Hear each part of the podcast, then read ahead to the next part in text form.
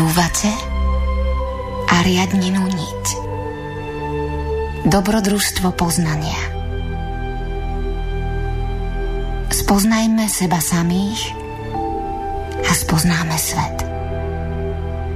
Zapáľme v sebe obetavú vôľu a vyvedie nás ako zlatá niť z labyrintu neslobody.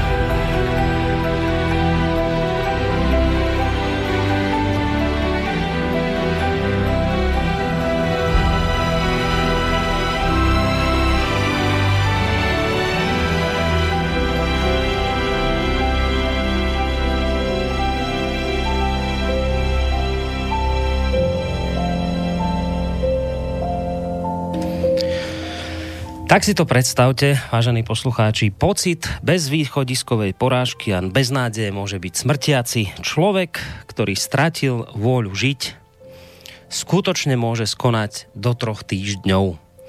Tak, takéto závery priniesla nová štúdia, ktorá vyšla v časopise Medical Hypothesis a ktorú prevzal v týchto dňoch, pár dní dozadu, slovenský denník es em e. Ja vám niečo z týchto zistení teraz ocitujem. Hovorí sa tomu psychogénna smrť, ktorá nastáva po rezignácii človeka na život, ktorá prichádza po strate zmyslu života. Psychogénna smrť je skutočná, nie je to samovražda, nie je spojená s depresiou. Je aktom vzdania sa života, vysvetľuje istý pán John Leach z Portsmouthskej univerzity. Smrť nastáva zvyčajne v priebehu niekoľkých dní a často sa spája s vážnou traumou, tvrdí tento vojenský inštruktor. Leach sa domnieva, že traumatická udalosť spôsobí zmeny v oblasti mozgu, ktorá zodpovedá za motiváciu a udržiavanie cieľavedomého správania. Motivácia je pritom nevyhnutná pre zvládnutie života a ak zlyhá, apatia je takmer nevyhnutný stav. Čiže inými slovami, ak človek stratí motiváciu žiť, ak stratí zmysel života, apatia, respektíve rezignácia je niečo, čo sa dostaví s matematickou istotou. A odtiaľ je už len krôčik k fatálnemu koncu. Taký človek zomrie, pretože sa vzdal. Vo svojej práci Leach detálne opisuje klinický obraz piatich etáp. Hovorí v prvej etape o stránení sa spoločnosti, v druhej o apatii, potom o abúlii, teda neschopnosti až ľahostajnosti rozhodovať sa a správne konať.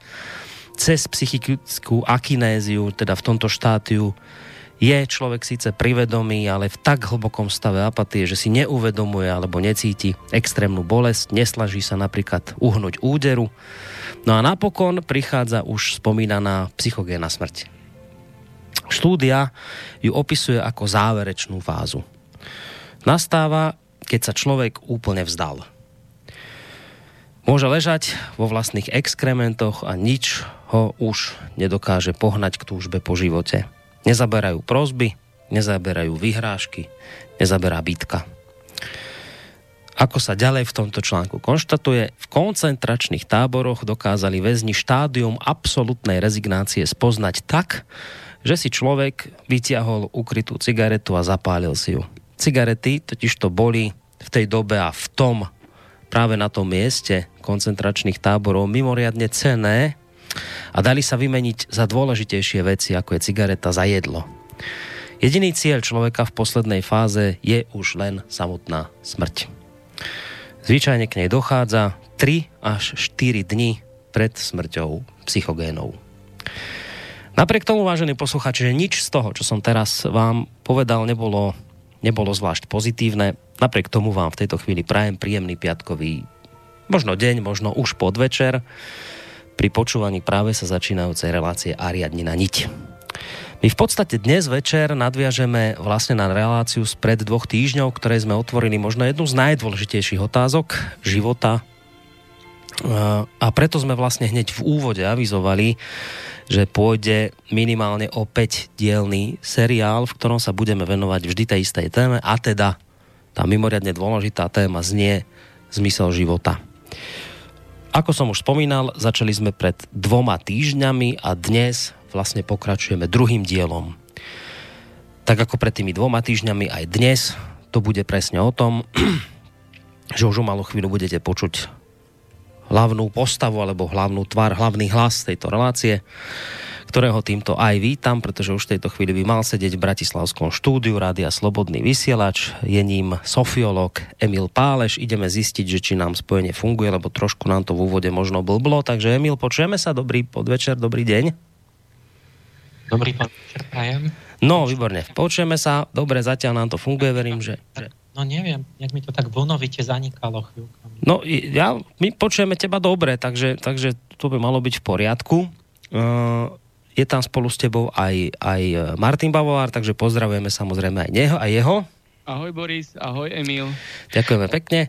No a pozdravujeme aj vás, vážení poslucháči, ktorí ste sa rozhodli, že tie najbližšie tri hodiny... nielen slova, ale aj nejakých tých, uh, ani nie pesniček, ale skôr hudby, uh, že ste sa rozhodli, že teda to, tento čas strávite v našej, uh, v našej prítomnosti. Uh, spolu s Emilom Pálešom a Martinom Bavolárom vám v tejto chvíli nerušené počúvanie praje Boris Koroni. Nebudem ja už ďalej v tomto úvode rečniť, pretože ako sa ukázalo aj v tej minulej relácii, v podstate každej jednej relácii Ariadnina niť, ten čas, hoci teda vyzerá na úvod veľmi široký, že teda tri hodiny sú dosť, ale nakoniec vždy je to o tom, že nám to ledva, ledva vyjde, takže nebudem zbytočne zdržiavať mojimi rečami, ale napriek tomu sa hneď v úvode spýtam, Emil, lebo teraz vlastne ani neviem, že ako je to lepšie urobiť, že či sa ideme v tejto chvíli nejak vrácať ešte k tomu minulému úvodnému dielu, lebo ono je pravda, že by sme si tým trošku osviežili pamäť, ale zase na druhej strane potiaž je v tom, že nám to môže odkrojiť dosť veľa času. Uh, takže ja vlastne aj v tom úvode som tak trošku priblížil to, o čom bola tá minulá relácia, tak teraz neviem, že či ideme ešte niečo k tomu minulému dielu povedať a trošku zorientovať ľudí, o čom vlastne bol, alebo rovno pre, vhupneme vlastne do pokračovania tej témy. Len pripomeniem, ne, ne, nezoberie nám to veľa času, lebo mm-hmm. ideme veľmi ideme pokračovať v tej istej téme, tak si to pripomenieme. No dobre. Tak, tak poďme hneď na to, daj nejaké také, také základné veci, ktoré, ktoré tam odzneli a na ktoré vlastne dnes teraz uh, nadviažeme. Ty si ma, Boris, príjemne prekvapil, že si zachytil ten, tú, ten vedecký článok o tej psychogénnej smrti, lebo to je práve niečo úplne čerstvé. Že si to dobre, úplne si to vystihol, to je ono. A tam bolo nie, že tri týždne, tam bolo, tuším, že aj tri dní. Áno, ale že to je tri dní, keď už máš psychogénnu smrť, tak tri dní po nej prichádza smrť normálna. Tá klasická, už naozaj sná. O tej straty zmyslu a vôle, že môžeš aj za tri dní zomrieť vlastne. Priamo to, akoby čisto z tých proste zo straty zmyslu priamo. Že vlastne ten, tento mm-hmm. centrum, ktoré dáva akoby tú, tú, tú zmysluplnosť, ktorá nás vôbec motivuje sa pohnúť, vôbec vstať z postele, tak toto sa ako keby sa to tam rezignuje a človek už vlastne sa akoby úplne opustí. No ešte existujú iné v podstate psychogénne smrti, že napríklad šok, že niekedy má človek taký veľký šok, že na dobličky vyučia toľko hormónov, že umre. Ale toto je niečo iné, toto je priamo ten, že človek stratí absolútne vôľu žiť a, a vlastne vtedy končí. Všetko sa akoby vypne. A ja to samozrejme som to zachytil tiež, lebo mne to, mne hneď poslal môj londýnsky spravodajca, agent nula nula tri. Čiže, to je čo z agenta? Ja mám takých agentov. Mám, dobre. Akože pod kontrolou, či hlavné mesta sveta, tak... Ale to je tajné. Dobre, dobre. dobre. O, tak ja, ja len pripomeniem stručne, my sme si začali sme celý cyklus o zmysle života, o zmysle Viktorom Franklom, viedenský psychológ, ktorý založil logoterapiu a psychologický smer, kde na človeka sa díva tak, že hlavná jeho, to najdôležitejšie pre ňo je vôľa k zmysluplnosti, že potrebuje mať hlavne zmysel a vtedy vydrží aj, aj trpieť. A on toto vypozoroval, alebo veľmi sa to vybrusilo, tá jeho teória, tým, že strávil ako Žid v koncentračnom tábore čas a tam si všimol, pozoroval vlastne, ako sa tie ťažké podmienky odrážali v mysli väzňov. Že vlastne ten, kto mal nejaký zmysel, nejaký cieľ, dôvod prežiť, takže toho držalo vlastne nad vodou a že ten, kto nie, tak ten by oveľa skôr zomierali. A že vlastne ten, že toto je dôležité pre človeka, že musí, musí žiť smyslov úpretou do budúcnosti, musí mať nejaký cieľ na niečo, čo sa teší, čo, k čomu smeruje, k čomu, a že tento, toto vedomie cieľa, ktoré si nie, človek slobodne zvolí, tak to vlastne je taká akoby chrbtica duchovná v duši. Tá, tá všetko akoby integruje, zosúľaďuje, dynamizuje, ozdravuje vlastne celú tú osobnosť a stavia ju na nohy. Keď to človek nemá, tak v podstate nastáva postupný rozklad, nejaký rozpad osobnosti a, a taká rozvoľnenie, vlastne všetky tie duševné sily si každé akoby idú svojou cestou, keď človek nemá žiaden cieľ, keď len tak zahála, keď sa iba tak potlka, tak začne vlastne duševne upadať. A, a toto som ja nazval, že toto je nejaký centrálny psychospirituálny zákon, že vlastne človek musí mať nejaký cieľ a je zdravý, keď, keď má určitý, určitú mieru napätia, že o niečo sa usiluje, prekonáva nejaké prekažky a to, to udržuje tie jeho duševné sily svieže a zdravé. To vedomie cieľa nás vzpriamuje z cel... Počkaj, to sa vrátim k tomu. A... Hovorili sme o tom, ako rýchlo môže človek zomrieť, že tam to bolo veľmi vidieť v tom tábore. A potom o tej, o tom, ako Franko formuloval tie svoje pozorovania, tú logoterapiu, že seba transcendencia je podstatou ľudskej existencie, že musíme byť nasmerovaní k niečomu, čo je viac ako my, čo nás presahuje, že čo, čo nám dáva, kde je zakotvený ten, ten cieľ náš. Um, A že v tomto je tajomstvo aj šťastia, aj sebarealizácie. Um, že teda na, nájsť tú, ten zmysel života, o tom sme hovorili, že to má v podstate nejaké konkrétne formy, bude to vo vzťahoch alebo nejaké tvorivé dielo, ale aj vtedy, keď človek je v nejakých zúfalých podmienkach, kedy nemá žiadne možnosti, tak stále vlastne je tu ten seba presahujúci cieľ, vnútorne rásť, duchovne na sebe pracovať a prerásť sám seba. Aj to je tá seba transcendencia. Takže život vlastne aj v zlých, dobrých, ale aj v zlých podmienkach vždy má zmysel, keď vieme, ako keby v čom to spočíva a o, nikdy to nie je, že, že by bolo úplne beznadejné alebo nezmyselné žiť. Celá tá problematika súvisela s tým, s tými tzv.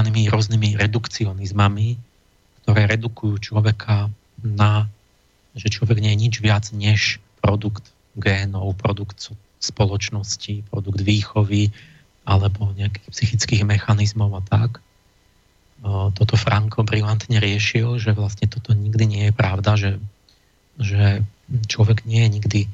Samozrejme, že všetky tie podmienky nás podmienujú a obmedzujú, ale človek nie je nikdy na sto percent plne podmienený ničím zvonku, ale naozaj je vnútri taká jeho tam, tam, také, také slobodné jadro, kde on vždy, aj keby bol pri, prikovaný niekde k nejakom väzení, že sa nemôže pohnúť, tak vždy tam je ešte to, že môže si myslieť, čo chce, môže mať k tomu postoj, aký on chce.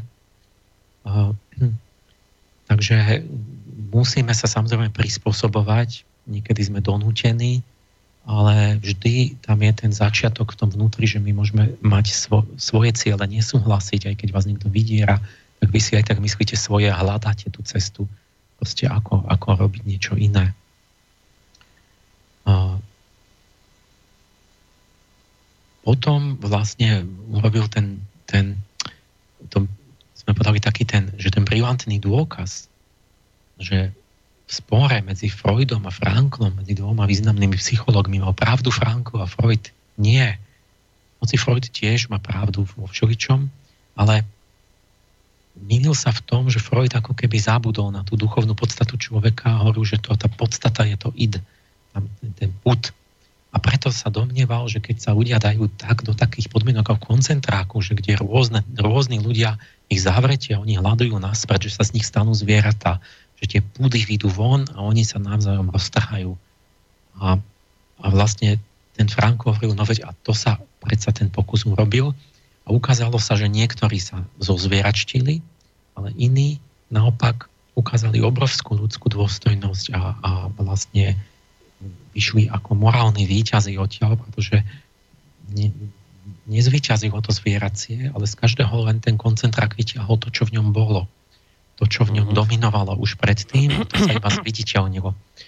Takže Frankl hovorí, to je dôkaz, že keby to aspoň len niektorí ľudia dokázali, že vlastne človek má túto vznešenosť, že on môže akoby sa rozhodnúť, aj keď, aj keď mu hrozia, že ho zabijú a tak, keď, keď už je hladný, že, že má možnosť ako keby slobodne voliť to, čo považuje za, za správne a dobré. A Končím, končili sme tou tézou, že teda Frankl hovorí, že existujú z najvyššieho hľadiska dva typy ľudí.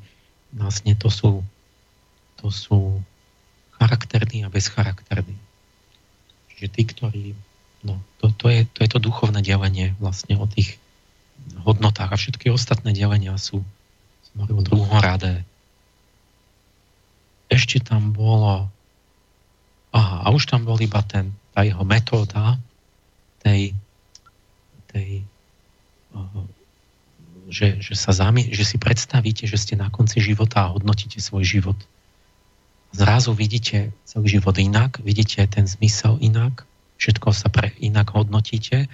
A toto vlastne tiež uh, je v podstate metóda, ktorú je to Frankl nepovedal, ale vlastne sa dívate na svoj život, je to akoby cvičenie duchovné, dívate sa očami Archaniela smrti a to je Michael. A čiže a zrazu ako keby vidíte jeho očami, že aký, a, aký význam má váš život a zrazu to vidíte inak, lebo bežne človek nemyslí na smrť a, my, a vlastne tam potom u neho ho vedú tie jeho sebectvá, ale keď už idete zomrieť, tak zrazu sa to celé vyčistí ten pohľad a a vidíte veci úplne inak. A to sa dá urobiť aj ako cvičenie duchovné. V podstate to robili všelijaké mnísi, tí, tí benediktíni, že si predstavili, že zomru zajtra. No a celé to som povedal, že to všetko sú tieto znaky, ukazujú, že vlastne tá logoterapia je michaelská inšpirácia a že vlastne to bol archaniel Michael, ktorý doslova zasvedcoval Frankla v tábore smrti do svojich tajomstiev, že on, Frankl, je, tvrdím, moderný zasvetenec, úplne modernou rečou vyjadruje veľmi presne um, mysterium Michaelovo, ktoré kedysi sa vyjadrovalo úplne inak v nejakých Egypte alebo niekde proste prostredníctvom obraznej reči a tých mýtov. Takže to, to bol obsah minulej relácie. No, no. Čiže my že... vlastne... po tej minulej relácii vieme, okrem iného, že teda zmysel života je pre človeka veľmi dôležitý. Ak zmysel stratí, alebo ho nenájde, tak postupne upadá, až napokon zomrie. Všimol si to Emil Frank, Viktor Frankl v koncentračnom tábore, že tí ľudia, ktorí už nemali dôvod žiť, tak čoskoro umierali. ako bolo povedané v tom prvom dieli, samozrejme tým, že to bolo v koncentračnom tábore. Tie podmienky tam boli oveľa krutejšie ako bežne v živote, takže všetko tam bolo akési zrýchlené. Takže tí ľudia tam zomierali rýchlo, ale v živote je to tak, že ten úpadok trvá trošku dlhšie, aj keď ten výsledok je vlastne vždy ten istý. Takže my vieme po tej prvej relácii, že, žije, že, že zmysel života je veľmi dôležitá vec, ak možno nie je najdôležitejšia. Lenže teraz nás z toho, Emil, vlastne vyvstávajú mnohé ďalšie otázky, na ktoré treba nájsť odpoveď. Ja som vlastne tú minulú reláciu končil takým konštatovaním, že možno máme teraz pocit, že už všetko bolo povedané, ale práve naopak, že tým, že sa toto povie, tak vyskočia ďalšie otázky. Napríklad, napríklad otázky o tom, že no dobré, však vieme, že, že zmysel života je dôležitý, no ale čo v prípade, ak niekto je nešťastný, čo v prípade, ak niekto ten zmysel života nenašiel, ako vôbec vlastne k tomuto stavu dospieť, k tomuto pocitu zmyslu, ako sa dopracovať do stavu, kedy pociťujeme pokoj, šťastie, ale nie takéto povrchné, prchavé, takéto naviazané na niečo materiálne, o čom si hovoril aj v minulej relácii, ale takéto iné, taký ten pocit šťastia a naplnenia, ktorá, ktorý dokáže byť trvalý a ktorý vychádza z nejakých iných vyšších emócií. Tak ako sa k tomuto dopracovať? O tom by iste mnohí poslucháči chceli niečo vedieť, ale ja neviem v tejto chvíli, že či o tomto práve bude dnešná relácia, či sa k týmto otázkam dnes dopracujeme, alebo to bude o niečom inom. Takže ako to dnes vyzerá? No, to hovoríš samozrejme, že o tom to chceme počuť, o tom by sa dalo debatovať. Ja to vlastne v tej, v tej začnem v tej na, budúcej, o dva týždne sa zase vrátim zase z iného konca k tej psychológii, čo, psychike našej a jej vývoju. Teraz mám naplánované ešte, že stále pokračovať v tom Franklovi, ale tak, že už to viac menej bude, bude, budú, budú moje myšlienky, alebo aj iných myšlienky iných ľudí, ale my budeme stále ešte ten, ten základný zákon, ktorý Frankl formuloval pre psychiku jednotlivca, tak teraz ho chcem dnes vyložiť ešte to isté, ale na, na dvoch iných rovinách. Na jednej strane krátko o tom, že on sa prejavuje až na biologickú úroveň, až do biológie, do, do, do, do fyzio, fyziológie a do, do takýchto proste. A na, a na druhú stranu, čiže, čiže z tej duševnej roviny on, sa, on akoby sa projektuje aj do tej fyzickej. A na druhú stranu, a tu budeme hlavne hovoriť, že do kolektívnej, že nielen, on platí nielen pre jednotlivcov, ale pre skupiny, pre kolektív nejaký pracovný, pre národ, pre civilizáciu celú. Že, že vedomie cieľa, nejaký, nejaký, nejaká vízia zjednocuje, spája, vlastne, oživuje vlastne tú hociakú skupinu ľudí. Čiže na tej veľkej úrovni platí to isté. Uh-huh, uh-huh. To by sme si dnes rozobrali. Čiže vlastne, že tak ako potrebuje mať človek na tej osobnej úrovni pocit zmyslu, a hľadať zmysel, tak tak ho musí vlastne hľadať aj spoločnosť. Tak to no, máme to, to, čo sme si povedal, tak čo máme teraz Európa, má čo? Psychogénnu smrť. Proste čisto bezdôvodne z, z psychického seba opustenia v podstate ako civilizácia umierame. Ale o chvíľku chcem k tomu... Áno, áno, áno, k tomu pôjdeme. No dobre, tak, tak ale začneme asi tou biologickou úrovňou, ak som to dobre pochopil. Áno, áno. My, my už sme to načali, že sme hovorili o tej psychoneuroimunológii, o tom, ako myška zomrie len preto, že, že si pamätá, že sladká voda bola otravená, keď tam nie je jed. Že vlastne presne ten, ten, ten, tá väzba, že tento proces toho vedomia, zmysluplnosti, cieľa vedomosti, identity, že kto som ja, čo chcem, tak toto je na tej fyzickej rovine sa ako prvé odráža v imunitnom systéme. Podľa mojej angelológie to je preto, lebo, lebo vo veku slnka, v starších prvohorách, vtedy vznikol imunitný systém. Preto to je slnečná, vlastne slnečný orgán. A hm, to sme už povedali, preto tam ten jeho priateľ, ten hudobný skladateľ tam hneď zomrel, keď, keď, keď zostal sklamaný, lebo vlastne hneď sa nakazil tým týfom.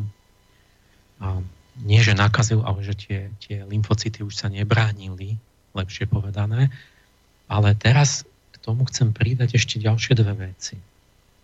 A Jedna je tá, to je úplne nový výskum, kde som to mal, že už ani tú psychoneuroimunológiu to Franko ešte nemohol poznať, to sú sedemdesiate roky, začiatok, a teraz až vlastne je najnovší výskum veľmi dobrý, ktorý potvrdzuje vlastne Frankla až na úrovni genetiky.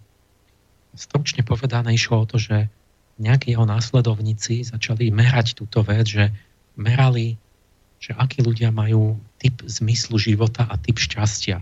No a v zásade sú to dva typy. Jedno sa volá, že hedonické šťastie a druhé eudaimonické šťastie. Alebo také sebestredné, keď to preložíte, alebo seba presahujúce. Ten hedonizmus je, to je také sebestredné, že užijem si, najem sa, napijem sa, také zmyslové, také chvíľkové, také pasívne, také konzumné, že je mi dobré, lebo mám toto, toto, toto, zabavil som sa, užil som si všelijaké veci a, a cítim, ja poviem, že som šťastný, cítim sa dobre. A je to nejaký prájem, prámeň proste dobrých pocitov. A to, to eudaimonické, seba presahujúce šťastie, to sú ľudia, ktorí čerpajú ako keby pocit uspokojenia, naplnenia, šťastia z niečoho, čo ich presahuje. Že vlastne robí niečo pre rodinu, pre deti, pre vnukov, pre komunitu, pre nejaké dielo, ktoré bude pre ľudstvo dobré, pre, pre ja neviem, pre vec samotnú, pre niečo, že to, to nie je akoby pre ňoho, ale viac menej väčšinou je to také, že to slúži, bude slúžiť, alebo že je to aj pre všetkých, ako ten starček, čo sadí nejaký jabloň a vlastne jablka budú, až keď on už nebude žiť vôbec. Čiže toto je taký iný typ, že je to viac aktívne, viac je to tvorivé, viac je to duchovné, menej sebecké, a títo ľudia tiež z toho majú pocit plnosti, šťastia, tepla pri srdci a, a povedia, čiže sú šťastní. A ten výskum bol zaujímavý v tom, že povedali, že no tak každý môže byť šťastný, ako on chce, môže voliť slobodne a, a keď je to podľa jeho názoru, je to ako dobré, lenže vysvetlo, že naše biologické telo nemá na to rovnaký názor. A že pri tom hedonickom spôsobe života, že je horšia genová expresia, viac zápalových látok a viac takých problémových vecí. A pri tom eudaimonickom spôsobe, keď človek akoby to šťastie čerpa z niečoho nezištnejšieho a seba presahujúceho, tak tam je tá genová expresia oveľa lepšia. A tým pádom tí, tí, tí, tí eudaimonici žijú dlhšie, sú zdravší, lepšie spia a mnohé tie parametre mali lepšie zdravotné než tí hedonici. A tam, tam, to, to, čiže to je priamo zmeranie toho, že ten pocit tej, toho seba presahujúceho zmyslu, o, ktorého, o ktorom Frankl, Franklovi ide, že presne ako to aktivuje dé en á a, a ktoré, tá expresia znamená, že ktoré tie časti dé en á sa exprimujú, čiže ktoré sa začnú kopírovať, ktoré sa dostávajú do tela, ktoré tie bielkoviny a tak. No. Je to záhada, je to tak, ale je to aj záhada, lebo vlastne podľa darwinizmu by tí nezištní vlastne mali vymierať. Lebo keď ja sa sústreďujem moju energiu, aby som pomáhal ľudstvu a robil nejaké zmysluplné veci, ktoré nie sú pre mňa, alebo nie hlavne pre mňa, tak sa nesprávam sebecky a tým pádom by moje gény, že mal by som mať proste byť na tom horšie, mať menej detí než egoista.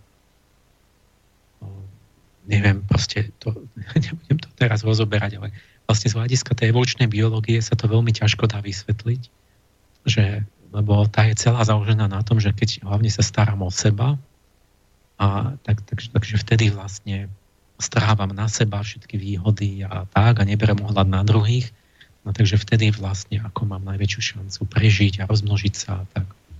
A toto je, toto je neriešené, na tým, sú debaty nad tým nové. Ako sa dostala nezištnosť do genetiky? To tam by to nemalo byť, keď, keď je to, pokiaľ je to práva nezištnosť, nielen taká vypočítavá, že akože sa pretvarujem, tak toto je výzva. Stále, stále nevieme, nevieme toho podstate toho Krista nevieme dostať von z tej genetiky. Pritom už sa dosť veľa skúmalo. No. To je jedna rovina. A druhá rovina, tá fyzická, ešte pred nejakou hudbou by som povedal, že tá je, tá je taká, že to každý môže vidieť očami. Tá je taká vo, tá sa týka v podstate fyzioterapie a držania tela, že si to uvedomíte, že keď, keď to celé povieme, nie duševne, ale na, ako keby, že keď to myslíme celé fyzicky, tak zistíte, že platí to isté, že, že vedomie cieľa, ideálu nás vzpriamuje, sceluje. Ako telesne, že nás narovnáva a dáva dohromady. Ako by rovnaká zákonitosť sa odrážala tá duša v tom tele. A že držanie tela a pohyb sú zdravé a krásne, len ak majú zmysluplný zámer. Vtedy sú aj pekné, aj sú zdravé.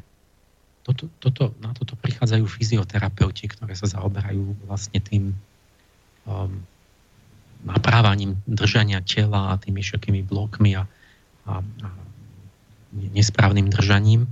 Čiže ten, ten slnečný, tá nálada slnečná, že máte nejaký cieľ, že bdiete, že ste zameraní na niečo, že, že nespíte, že sa neopúšťate, tak tá vlastne to, to cítime, že ona spôsobí, že človek sa narovná, sa vzpriami, ako, tak, ako keby v ňom bolo niečo hrdinské, ako keby, že, že narovná chrbticu, tak ako, ja neviem, správny vojak mal tak rovno stáť, alebo niekto, kto je čestný a charakterný, tak stojí takto rovno, že má vzpriamenú chrbticu a to je taký pocit, že ako keby vás niečo vyťahovalo za hlavu do zvislice, ako keby ste boli zavesení, nejaká neviditeľná sila, že vás ťahá kolmo do tej vertikály a, a preto ste rovno. A potom chrbtica je úplne rovno a všetky tie, tie orgány a kosti a svaly a, a šľachy sú v takom optimálnom rovnovážnom stave. A, a naopak, a to, toto je to najzdrav, naj, najzdravšie držanie tela. A naopak, keď sa človek dá ako opustí, že stratí nejakú iskru ducha a stratí zámer a nejaký je taký, mm-hmm. neviem, že nechce sami a ento, tak ako keby vypadne z tej zvislice, že ako keby odišiel ten slnečný duch od neho, on tak a, a, a vypadne z tej vertikály. To znamená, že nejak sa v tom postoji nejako nakloní, skríví na nejakú stranu, oprie sa o niečo, alebo tak je do boku nejako, že chrbtica začne robiť tie, sa zvlní a proste na jednej nohe stojí viac a na druhej menej a nie, že by nemohol, ale nemôže to byť ako základný postoj. A keď, keď toto sa stane základným postojom, že on neprežíva často ten, to slnko v sebe, tak vlastne sa to začne stávať zvykom a ten, ten, ten, ten ne, nevzpriamený postoj vlastne spôsobuje, že, že nemáte tú zvislicu a potom všetky tie svaly a tie kosti a tie šlachy musia vyrovnávať, nepretržite byť v nápätí a vyrovnávať nejaký, že ste nejako naklonení, že máte buď nejakú, ste zhrbení dopredu, alebo moc dozadu, alebo nabok, alebo niečo. A to vyžaduje vlastne neustále nápätie a silu a energiu. Lebo vlastne ako by ste nakrivo, nejako rozumieš. Hej, hej, hej, rozumiem. Tá, tá zlá poloha. A toto, mm-hmm. keď sa úplne somatizuje po čase, vlastne ten duševný stav sa prenesie do toho trvalého, tak nastane až také tie stúhnutia, tie bloky a nakoniec to prejde až do na minerálnu úroveň, že nejaké na nejakých častiach tela, podľa toho, kde to akoby tlačí a ťaží, tak tam začne normálne kostnatieť, mineralizovať tie šlachy, to tkanivo, až človek stúhne, že on už sa nemôže ani naspäť narovnať po, po mnohých rokoch. Už to neurobí, proste sa ne, nedá naspäť. A toto vlastne, keď pozrite na rebríček, že najväčších, naj, naj, finančne najnákladnejších chorôb, že ktoré neviem, v Amerike, alebo možno neviem, či na svete, ale na západe, že za čo platia poisťovne najviac, že čo spôsobuje najviac práce, práce neschopnosti a teda finančných škôd, tak to sú bolesti chrbta. Zlé, a to je vlastne zlé držanie tela. Že Čiže to môžeme brať ako symptóm, že keďže sme v slnečnom období, hlavný problém mravný je krivenie charakterov, krivenie chrbtice, tak ľudia chodia tak všeliako a počase majú bolesti chrbta, lebo, lebo vlastne tá krivá chrbtica, tam tie platničky začnú tlačiť na nervy a tak.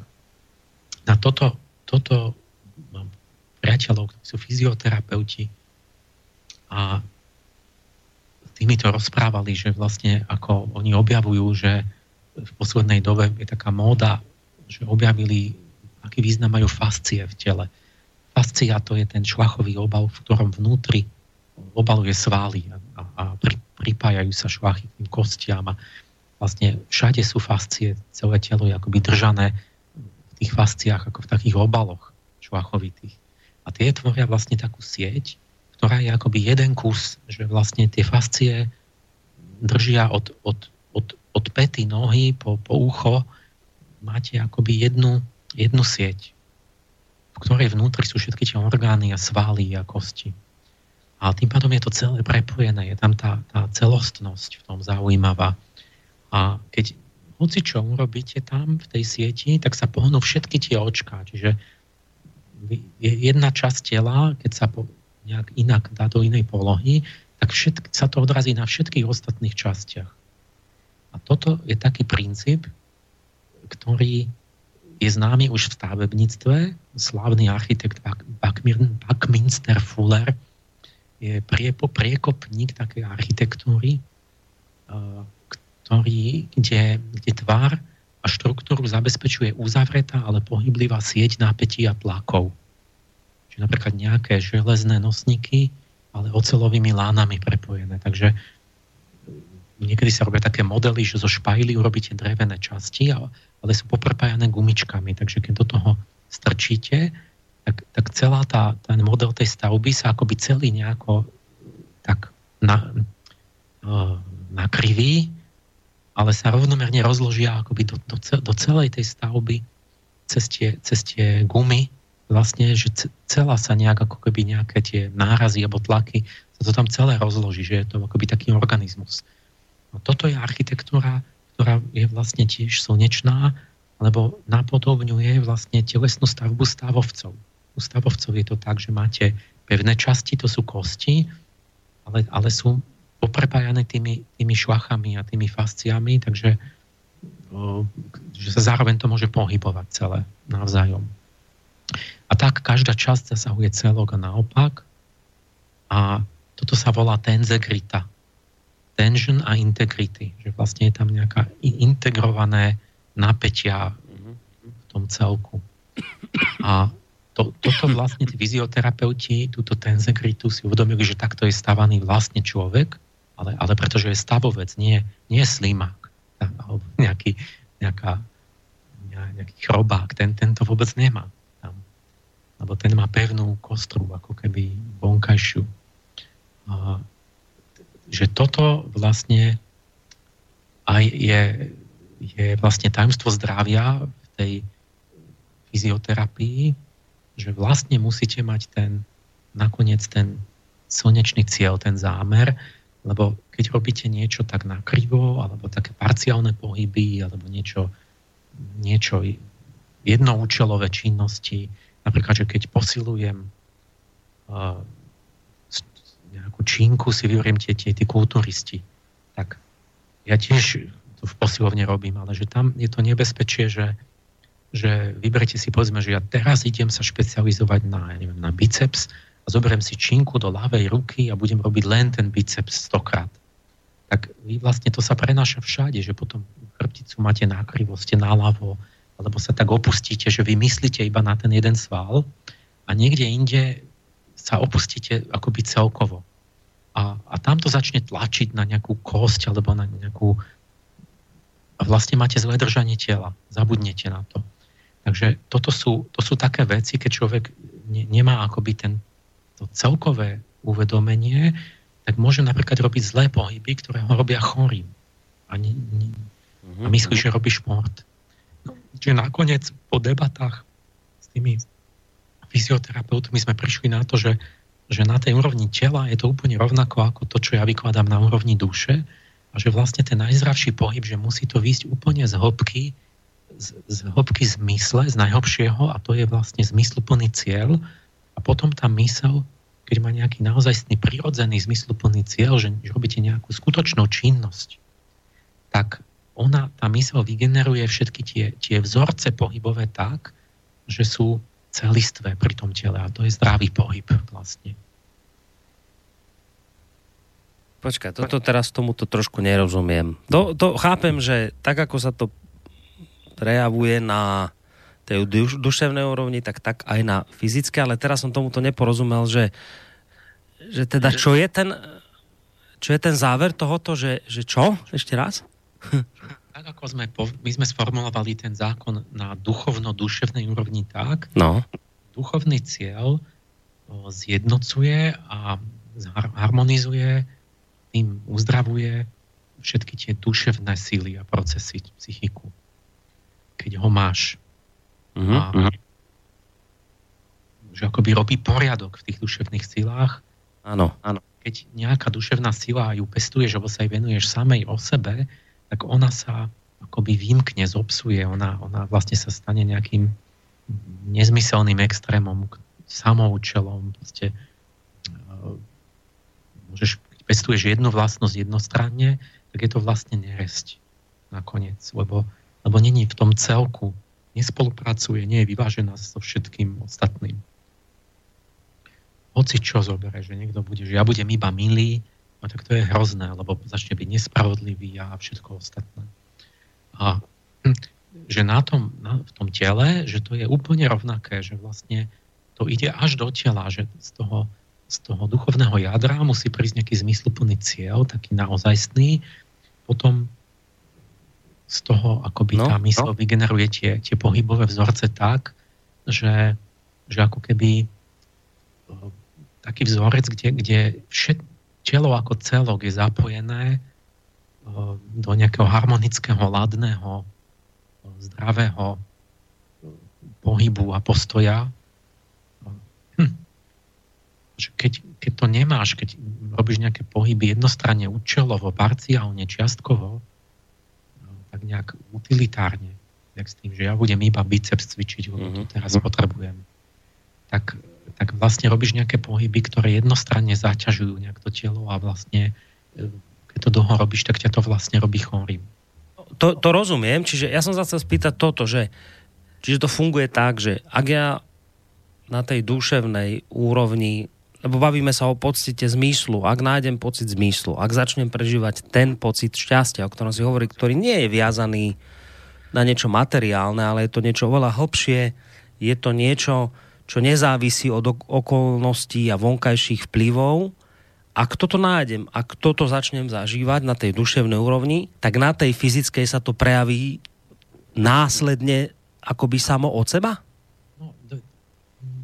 Dal by som dva príklady, že jeden zo športu a jeden z laik nešportovec. Mm-hmm. Tak povedzme, že v tom športe vidíš, že je športom k zničeniu zdravia, že ja neviem, že je, on robí tenis, ale má tenisový lakeť, a niekto, ja neviem, behá, ale má zničené, ja neviem, kol, kolena potom, alebo čo, že, že človek v, tých, v tom športe je, hrozí to, že ľudia tlačia na nejaký výkon a tak, že tam nejde už o človeka, ale o tú tú fixnú ideu, nejaký, nejaký výkon, nejaký rekord alebo niečo.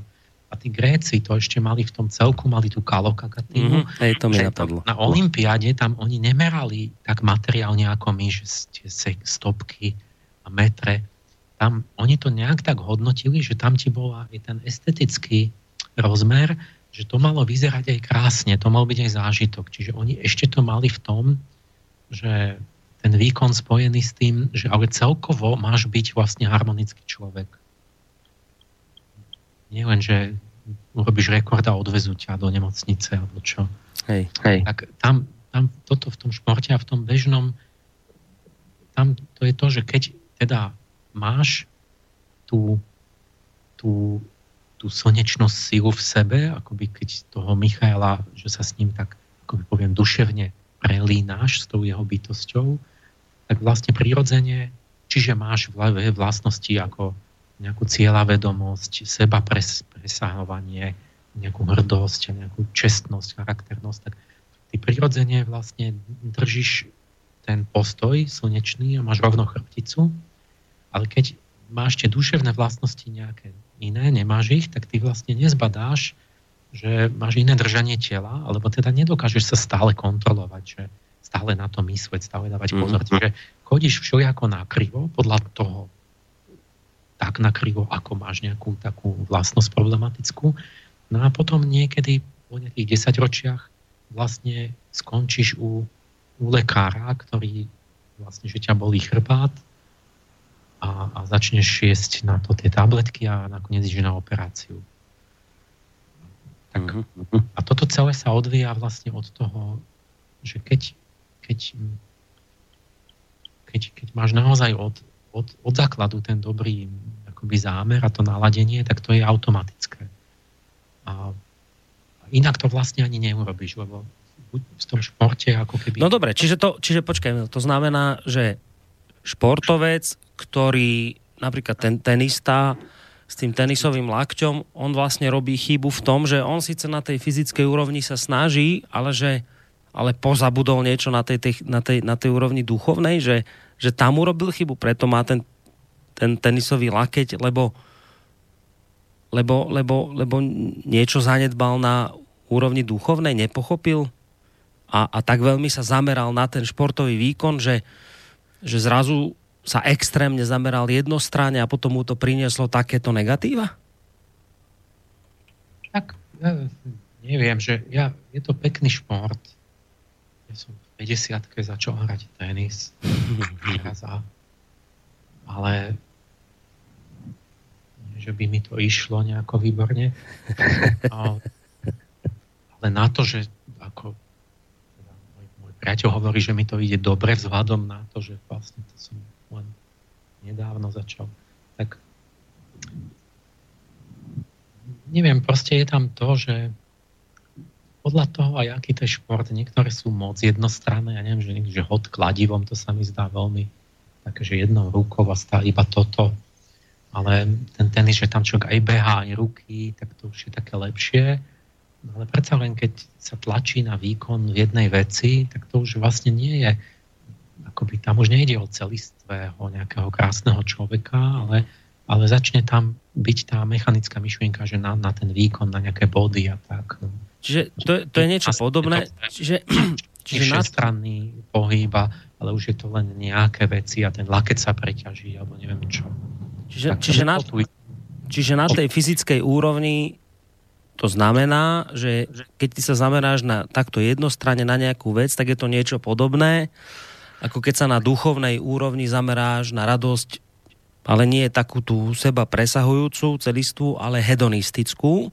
Čiže, čiže to je vlastne tento problém, hej? Že, že na fyzickej úrovni je to istý, istá forma hedonizmu, ktorá ťa potom akože, akoby zničí zdravie a, a všetko, tak ako na fyzickej, na fyzickej úrovni ti zničí táto jednostrannosť a na, na duchovnej úrovni je to, je to akoby ten hedonizmus, tá radosť toho hedonizmu, že niečo podobné v tom, neviem, tak, tak mám pocit, že to takto nejako cítim, že takto to je. Nie k hedonizmu, ale že prirovnať tú jednostrannosť pohybov k tej jednostrannosti duševných vlastností, že keď niekto má, pestuje iba nejakú duševnú vlastnosť a inú nie, tak to presne na úrovni tela je, že, že ja neviem, budem pestovať iba nejaký sval alebo nejaký druh pohybu, a, mm. ale inú časť tela nie. Uh-huh. Dobre, tak ja mám pocit, že teraz to je tak, že ty si sám povedal, že tu, toto fyzické, že to také kráčia a potom stade vlastne sa my odpichneme k tým veciam celospoločenským, lebo vlastne tak ako na fyzickej úrovni človek potrebuje nájsť pocit zmyslu, tak tak ho potrebuje nájsť aj celá spoločnosť, takže asi pôjdeme teraz k tomuto, predpokladám, po pesničke. Áno. Tak. Dáme si teraz hudobnú prestávku. Vážení poslucháči, vidím, že nejaké maily chodia. Samozrejme, môžete ich písať na adresu studio zavináč slobodný vysielač bodka es ká. Nejaké tie maily teraz prečítam, lebo to boli vlastne maily súvisiace s týmto, o čom teraz Emil hovoril, takže ešte sa k tomu dostaneme vlastne nie v dvoch, ale v, jedným, v jednom maili, lebo ten jeden bol len taký akože pochvalný. Takže ten len tak prečítam, ale potom ešte jeden od Petra, ale ten si dáme po pesničke.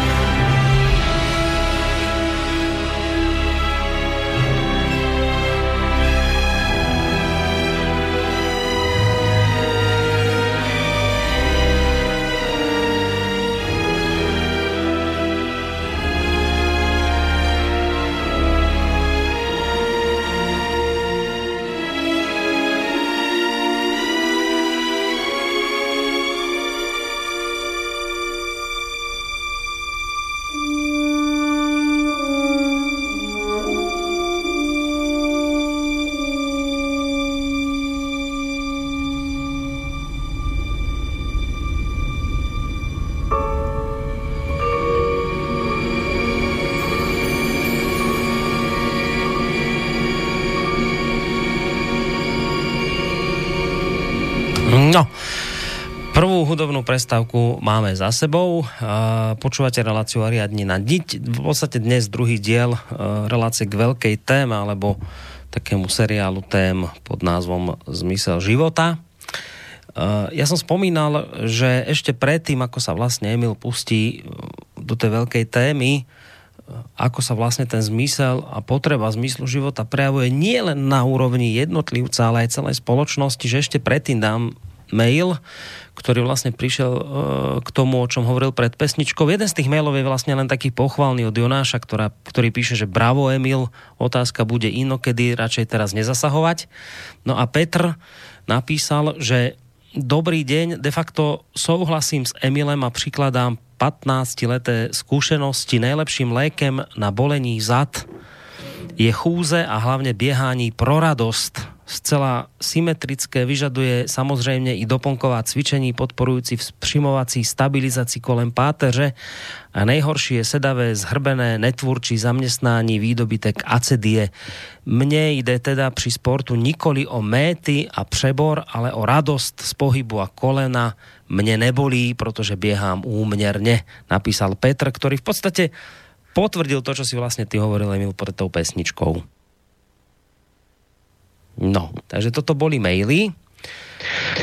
Chceš k, tým, chceš k tomu mailu niečo? Jak zareagovať?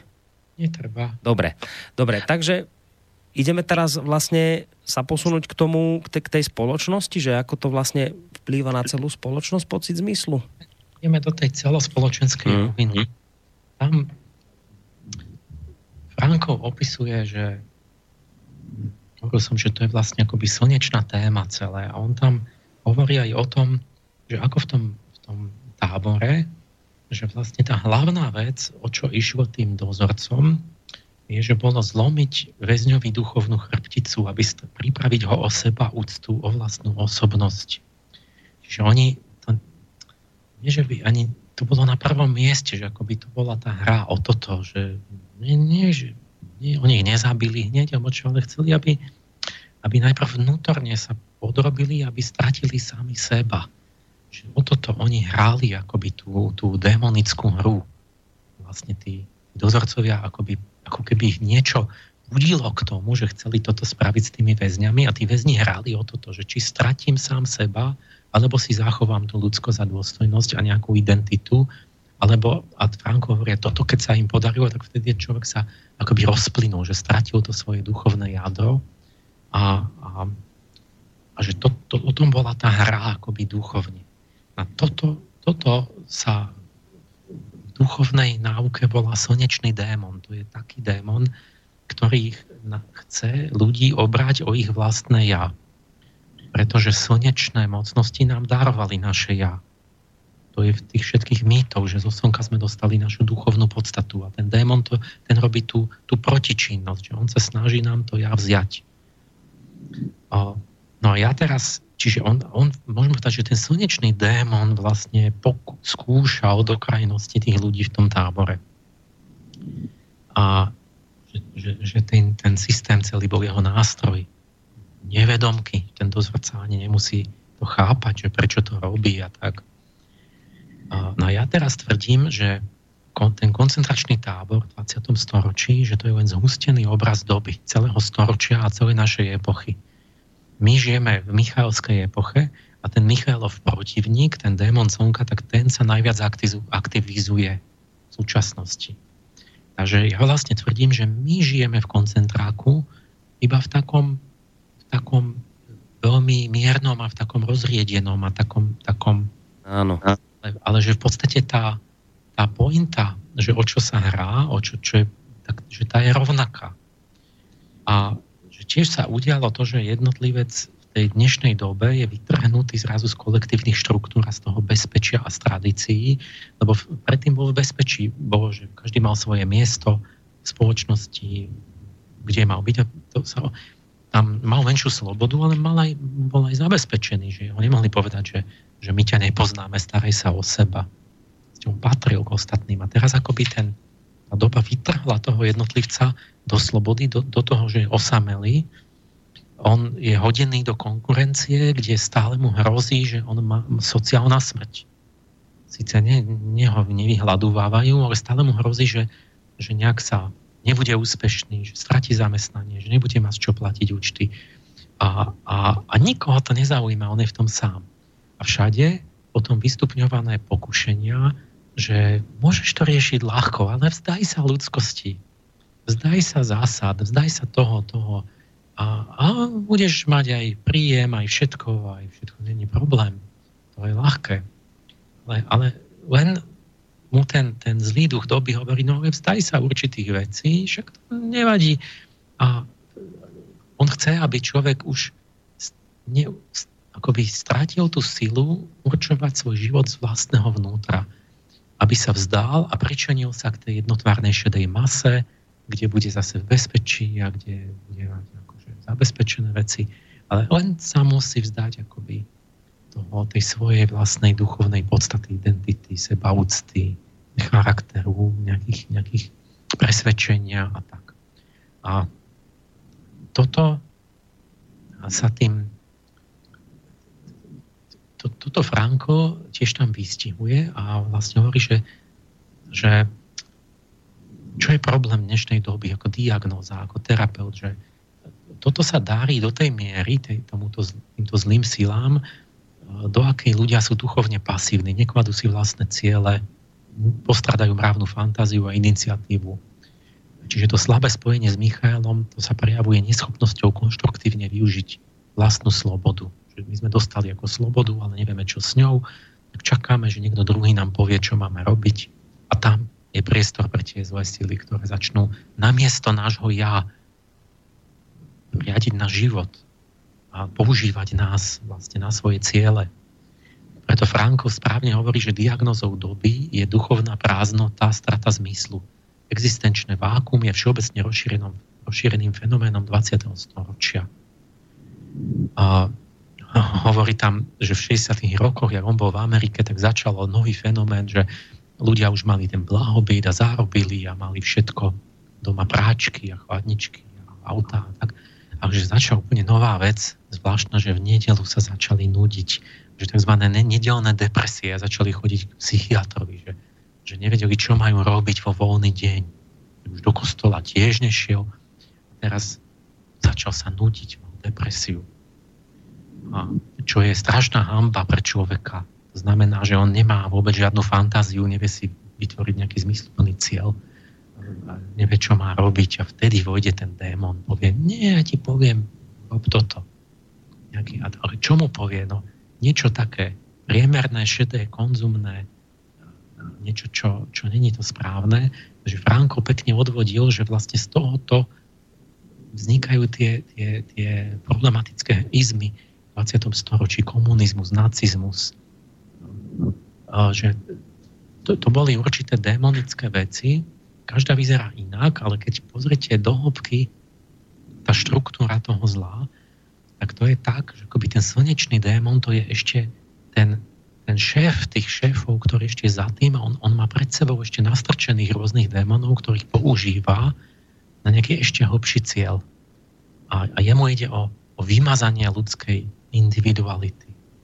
A, a to tam niekde zaznieva na pozadí, napriek rôznosti toho, tej témy doby, že komunisti čo robili, že bolo rovnostárstvo, všetci sme boli masoví a tak. Individualitu bolo, sa vymazávala, niekto trčal.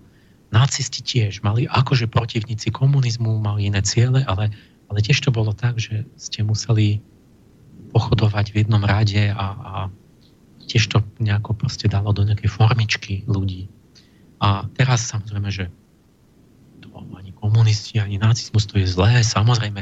Ale teraz máme čo? Konzumnú plutokraciu. Nejakí plutokrati, nejakí boháči proste rozhodujú a my máme byť ten konzumný dáv. A znova je to tak, že ten konzumný človek z milióna, že všetci budú mať rovnaké výrobky, všetci pozerať rovnaké debilné seriály.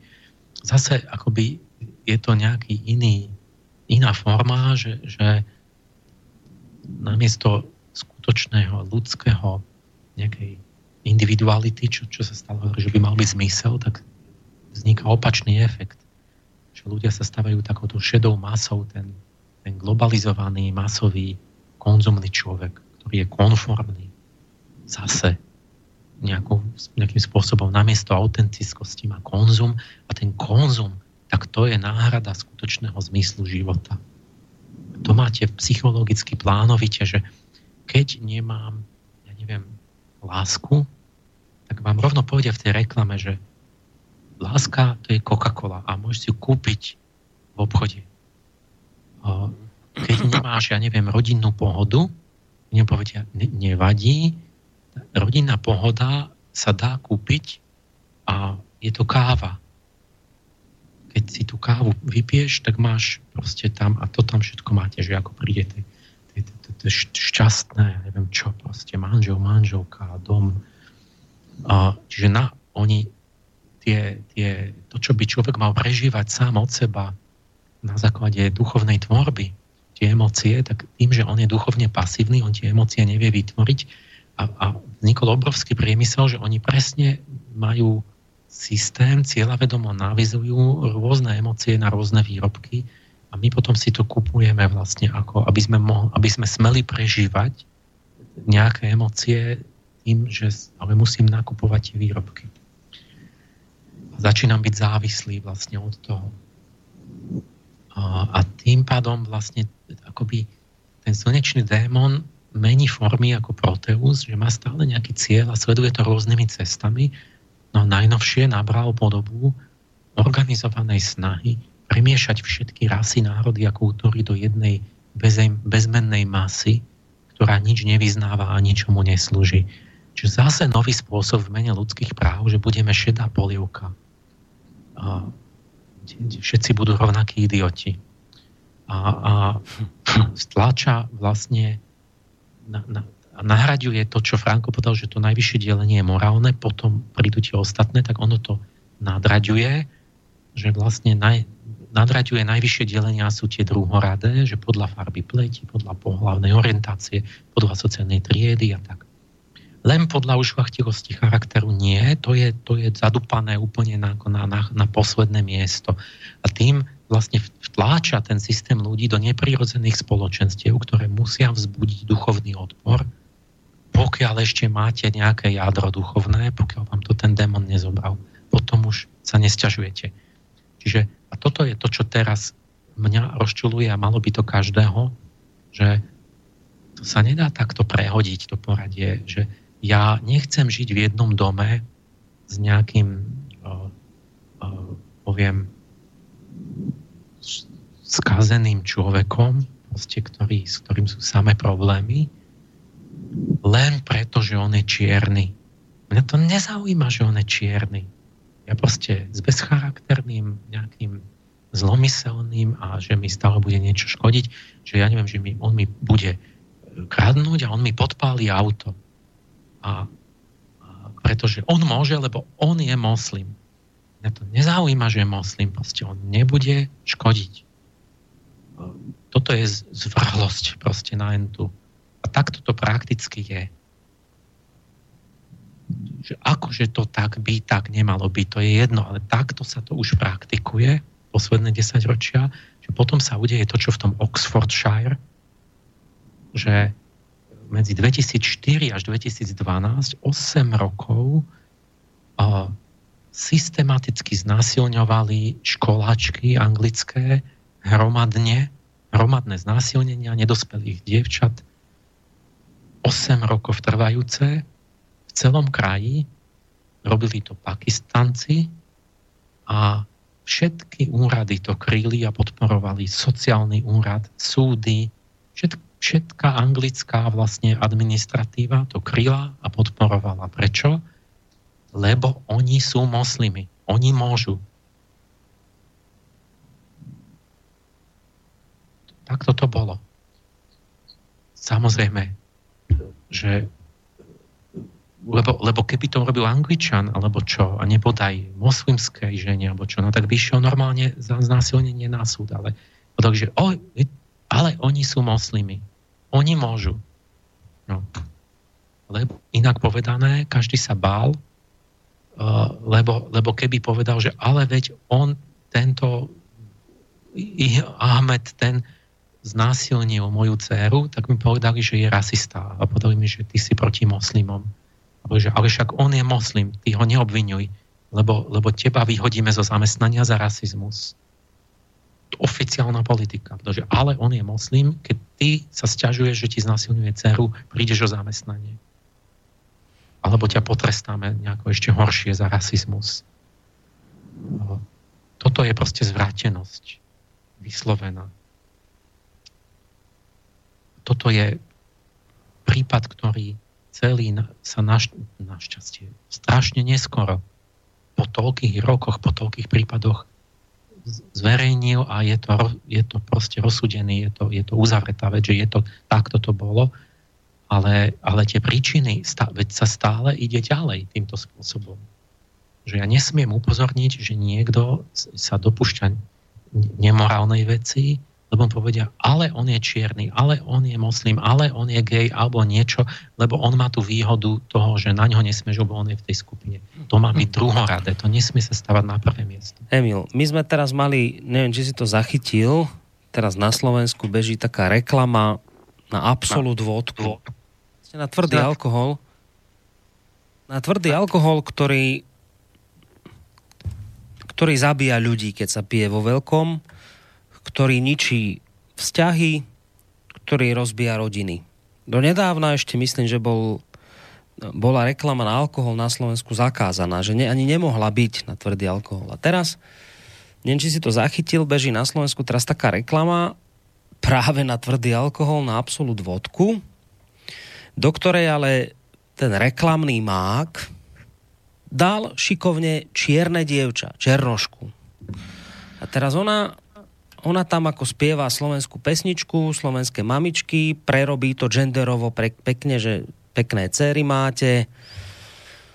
A potom v tej reklame zaznie niečo v tom zmysle, že Slovensko je už dávno farebné, poď žiť, nechaj žiť. A to je celá reklama. A teraz, to, to je to neuveriteľné, že ty chceš povedať, že ty chceš zakričať tým ľuďom, že mne nevadí, že je tam černoška.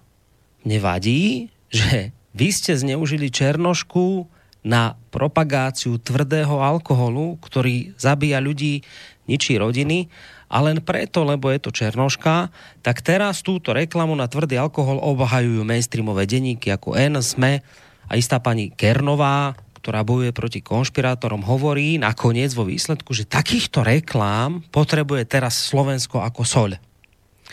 A máš... Na alkohol či na... Na alkohol, na, na tvrdý alkohol, na vodku, tvrdý alkohol. Teraz takýchto reklám vraj Slovensko potrebuje ako soľ. A teraz ale čo chcem povedať, Emil, je toto, že ja zisťujem, akoby z hrôzou a s prekvapením, že my máme stále väčší problém, ako vyargumentovať normálnu vec. A teraz o, my, my, ty myslím ľudí, akoby my, my sa v tom stále viacej strácame a ľudia to tak nejak cítia, že asi to nie je v poriadku, ale teraz začnú niečo hovoriť a teraz tá druhá strana ich tak zotrie a oni nie sú schopní zargumentovať normálnu vec, že nám nejde predsa o to, to, čo si aj ty povedal. Mne nevadí čierny. Mne vadí čierny, ktorý mi doma v mojom byte pod mojou strechou robí zle. Vadil by mi rovnako biely, keby mi to robil. A toto je to isté s tou vodkou, že mne nevadí, že ste tam dali čierne dievča. Mne vadí, že ste čierne dievča zneužili na to, aby ste predávali tvrdý chlast a zarábali na tom peniaze. A toto, ale a teraz tá podstata je tá, že ale my strácame schopnosť, podľa mňa, my strácame schopnosť takto normálne argumentovať, že, že ľudia sú už nie sú schopní dať dokopy dve a dve a potom niečo blábolia, rozprávajú a vlastne obhajujú a nevedia ani čo. Tak sa chcem spýtať, že či, keď hovoríš o tom démonovi, čo tento to, vlastne toto všetko spôsobuje, už nech si pod ním predstavíme čokoľvek, že či to je vlastne aj akoby potom vo, vo výsledku to, že ľudia nie sú schopní odkomunikovať a pochopiť základné veci a, a dať ich von, že veď teraz to znie úplne jednoducho, čo si povedal. Nevadí nám čierny, vadí nám čierny, ktorý roba, robí doma neporiadok. A tak ako biely. Ale toto, čo si povedal, čo znie úplne logicky a jednoducho, toto nie sú ľudia schopní dnes povedať. Takto jednoducho, takto zrozumiteľne. Ako keby sme mali zatemnený mozog a jednoduché veci nie sme schopní proste jednoducho pomenovať. A točíme sa v tom, nevieme to zo seba dostať, nechápeme, že prečo niečo nám vadí, ale nevieme to povedať. Áno, veď toto to je ten problém, že upadáme de facto, že nevieme mentálne, ľudia nejak mám pocit, že skôr upadajú, že charakterovo upadajú, potom sa boja to povedať, nevedia to ani sformulovať, nemajú v tom ani jasno a, a tak jedno s druhým. Čiže potom v podstate zle dopadneme. Tak jak tí v tom, že vlastne najprv sa iba báli, každý chcel mať výhodu pre seba, nikto nechcel ísť kožou na trh a nakoniec musel vytrpieť, že že keď mu dceru znásilňovali, tak, tak, tak sudca mu povedal, vieš čo, ale to sú moslimovia, nesťažuj sa. Tak, tak akože my že sa, sami na to doplatili a potom už nevedeli nič robiť s tým. Tak my takto dopadneme. Že si sami vytvoríme taký, taký systém, v ktorom sami seba v podstate zahrdusíme.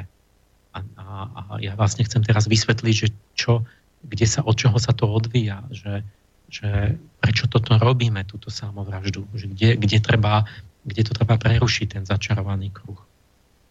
Mm. Čiže ten k tej, k tej, k tej chcem povedať, čo sa deje do, v tej dnešnej dobe, že čo je tá signatúra doby. Že teraz si všimnete, tá, tá slnečný princíp v človeku je tá schopnosť sa seba uvedomiť, pozornosť nasmerovať k niečomu, sa rozhodnúť pre niečo. To je to, čo zvieratá nemajú. Že my, zvieratá majú určitý automatizmus psychický, ale človek môže si uvedomiť a sa rozhodnúť pre niečo slobodne a to súvisí s orientáciou pozornosti. Tam to je tá slnečná zložka psychiky. A teraz my žijeme v dobe slnka a ten, ten okolo čoho sa všetko točí, lebo sme dali, že sloboda a všetko je na rozhodnutí individua, no tak prirodzene sa to točí okolo boja za pozornosť. Ten, ten, akoby ten poklad rozprávkový, ten zázračný talizman, o ktorý všetci bojujú, každý to chce mať, je, je duchovné zlato, iná, tá, tá, tá pozornosť vlastne. A to je vlastne tá môžeme povedať duchovné zlato, alebo slnečná schopnosť človeka rozhodovať sa, kam tú svoju pozornosť zameria, komu ju venuje. A teraz odpoveď je tajomstvo, že človek môže zamerať pozornosť, kam chce. Keď chce. A to je svätyňa Michaela v duši človeka, a my musíme vedieť, že táto svätyňa slobody je v skutočnosti nedobytná. Principiálne nedobytná, pokiaľ ale sa sám nevzdáš a neotvoríš brány. A nenecháš sa, sa akoby opiť rožkom a nenecháš, že niekto druhý ti hovorí, že musíš mu venovať pozornosť. No a vzdávame sa, čiže my, my v princípe Michael nám umožňuje, že my nikdy nás nemôžu zotročiť. To je to, čo Franko v tom koncentráku, že do jadra nikdy, že vnútri vždy môžeš mať svoj postoj. Lenže vtip je v tom, že keď ja sa nechám oklamať, ja sa dobrovoľne vzdám akoby tejto schopnosti, tak podlieham sugestii toho slnečného démona a tento musí urobiť tak, že on vám nemôže zobrať tú schopnosť priamo, ale on vás môže akože tak ako keby obobnúť zvonku, ako je sugestie robiť že, a hlavne, že nám chce nahovoriť, že túto schopnosť my vlastne vôbec nemáme. Čiže vlastne ten slnečný démon hypnotizuje človeka, aby veril, že on vlastne nemá tú slnečnú podstatu a keď ju verí, že ju nemá, tak ju vlastne nerozvíja, čiže ona nezosilnie, ona sa necvičí, a potom prakticky ako keby ju ani nemal. Lebo ju nepoužíva a ne, ne, ne, necvičí ju. A, čiže, a na toto ten démon potrebuje nejaké falošné filozofie a to sú tie redukcionizmy. Čo, čo Franko spomína, že človek nie je nič viac než gény, než chemické reakcie, než vplyv prostredia a tak. A to nás determinuje. A potom, keď toto človek uverí, tak naozaj on sa začne správať tak, ako keby jeho život nebol v jeho vlastnej moci. A začne naozaj podliehať tomu prostrediu, dedičnosti, všelijakým vonkajším vplyvom. Lebo prestane používať vlastne ten svoj najväčší dar, akoby to, to duchovné zlato. Prestane sám posudzovať veci, sám rozhodovať, sám si klásť ciele, sám byť iniciatívy, iniciatívny morálne. A začne slúžiť, napriek tomu, že nemusí, ale uverí tomu, že má slúžiť tomu čertovi, ktorý v podstate je vonku, teda vnútri v psychickom svete, ale vonku z ducha. A, a, a ten nás začne používať a toto sa volá zakliatie v rozprávke, že človek robí niečo v zakliatí cudzích síl. Ale tam v tej rozprávke to máte vždy tak, že ten čarodejník je zlý, ale je veľmi vychytralý a pozná všelijaké finesy a tak. Ale on vlastne potrebuje nejakú čistú pannu alebo nejakého čistého mládenca. Lebo, lebo títo majú ešte tie skutočné duchovné sily, ktoré robia jediné zázraky. A ten čarodejník to už nemá, lebo on už, on už stemnel vnútorne. A potrebuje to ukradnúť, potrebuje to od týchto nejakých že mladých, krásnych, čistých ľudí, im to nejako zobrať. A, a, ale to sa nedá zobrať, on môže len ich nejako tak zavádzať nejakými rečami, že im niečo nahovorí a keď oni sú naivní, alebo čo, tak oni mu vlastne začnú slúžiť dobrovoľne. Akoby, a vtedy on môže pomocou tej ukradnutej duchovnej sily robiť tie svoje, mať tú moc. A keby oni to prehliadli, že oni mu ju nebudú dávať, tú svoju silu, no tak on nemôže vlastne strátiť tú svoju moc. Toto je v rozprávkach, akoby, čo sa deje.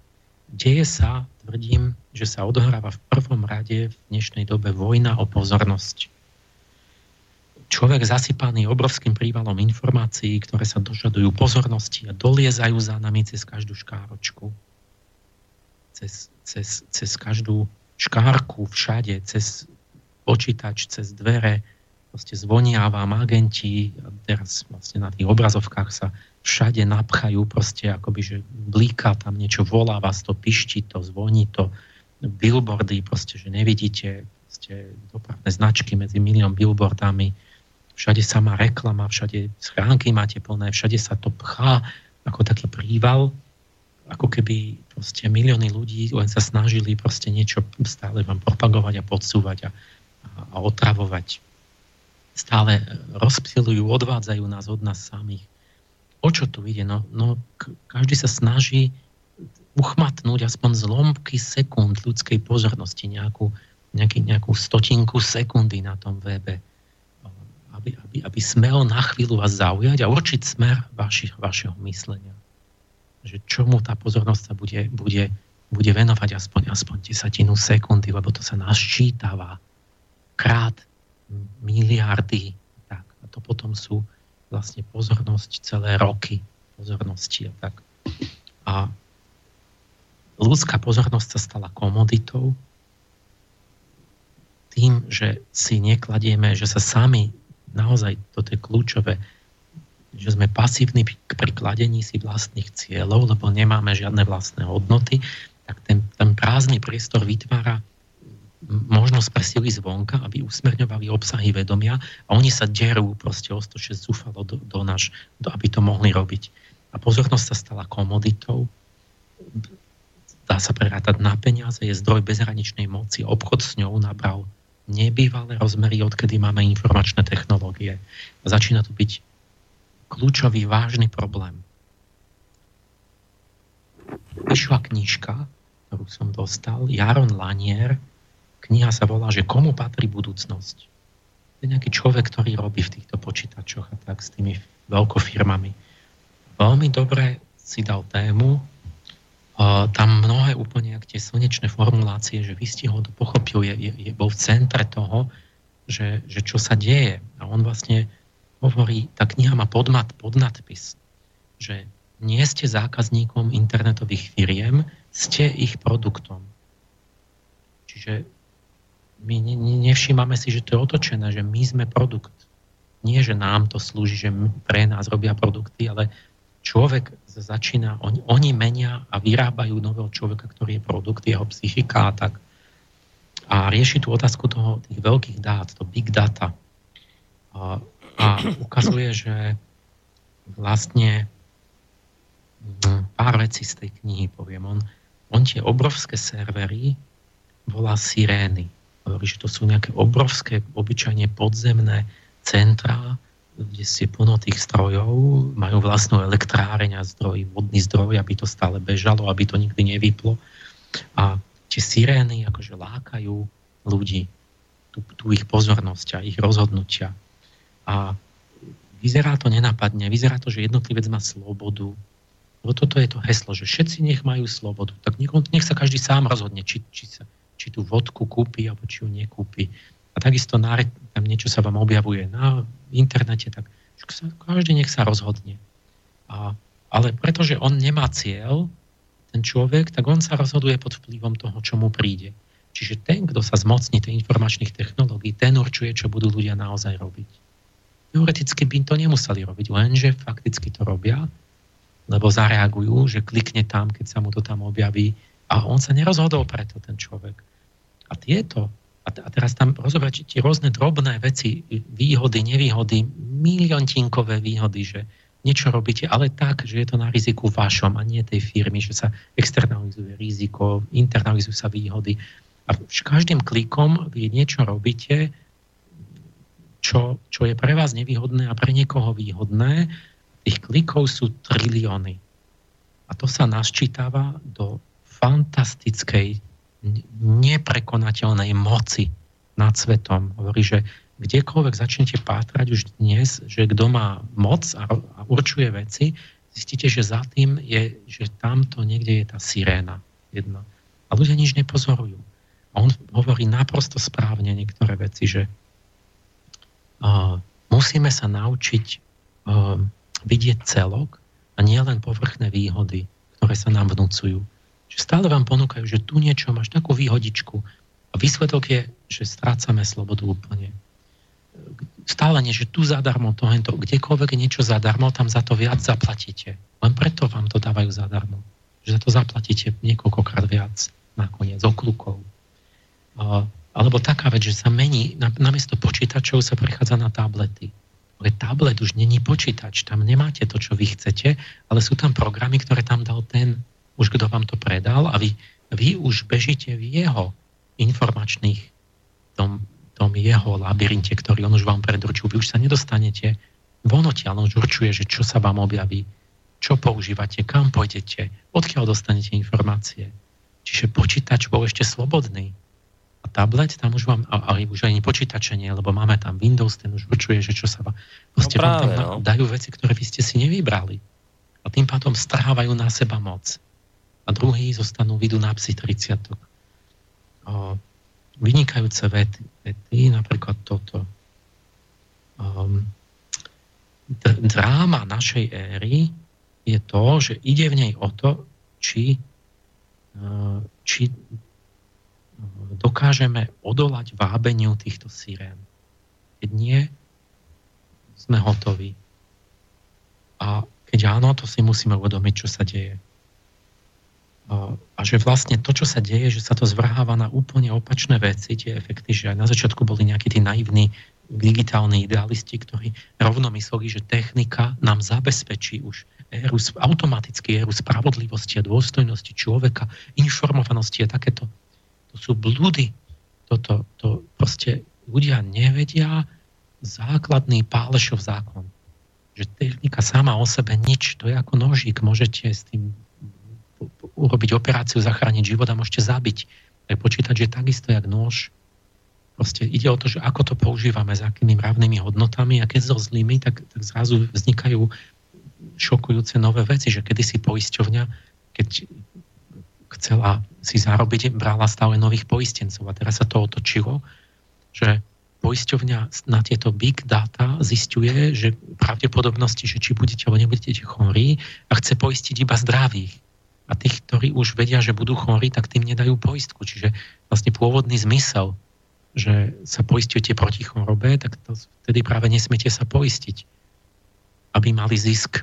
Výsledok je, že ľudia sa znižuje zdravotný stav obyvateľstva. Čiže nakoniec, o čo išlo, tak to práve o to, to sa nedeje. Takže tu my si to musíme uvedomiť, že čo sa deje. Ešte nejaké z tej jeho knihy. On proste hľadá cesty, ako tá technológia má slúžiť v prospech všetkých a nie len toho jedného, v koho ruke sa koncentruje moc a a ten začne absol- má, bude mať absolútnu moc nad spoločnosťou. A hľadá tu, tu, že kde my si nechávame zobrať tú našu, tú našu silu, tú našu zázračnú substanciu. Že napríklad, keď Facebook kúpil Instagram za miliardu dolárov a za čo zaplatil miliardu? Tam bolo trinásť zamestnancov, ktorí neboli ničom geniálni, to mohol robiť hocikto Instagram, trinásť ľudí priemerných, akože takú matricu, že tam môžete dávať, čo chcete. A, a prečo miliardu? To tí trinásť stáli miliardu? Nie. Tu, tá hodnota tej miliardy, to boli tí, tí, čo boli tam prihlásení na tom Instagrame, tá ich pozornosť, že to sledovali, že tam už boli zavesení. Čiže tú miliardu, on hovorí, vlastne tam dali tí užívateľia. Ale oni nedostali ani halier, ani cent. Dostal to niekto, kto, kto vlastne vôbec nemal žiadnu hodnotu. Iba, iba že tie, to, chápem, že to navesenie, že ty už no, máš tých áno, klientov, áno. Že tam oni sa tam pozerajú. A to isté Facebook, že ja od začiatku hovorím, že ľudia vyblázni. Proste internetová sféra, tá informačná sféra je niečo tak fatálne a tak základné ako elektráreň. Ako, ako ja neviem, že, že to nemôže mať jeden človek, že, že ja budem vlastníkom elektrickej siete Zemegule. A ja budem mať taký gombík, že ja vás vypnem všetky. A, a budem diktovať podmienky. Čiže toto musí zostať pod kontrolou demokratickou celku. Inform, informačná sieť musí slúžiť celku, lebo, lebo, lebo vlastne ten vlastník nás môže všetkých zabiť za sekundu. Môže, môže nám čokoľvek nadiktovať. Lebo, lebo okamžite sa zastaví celá Zemegula.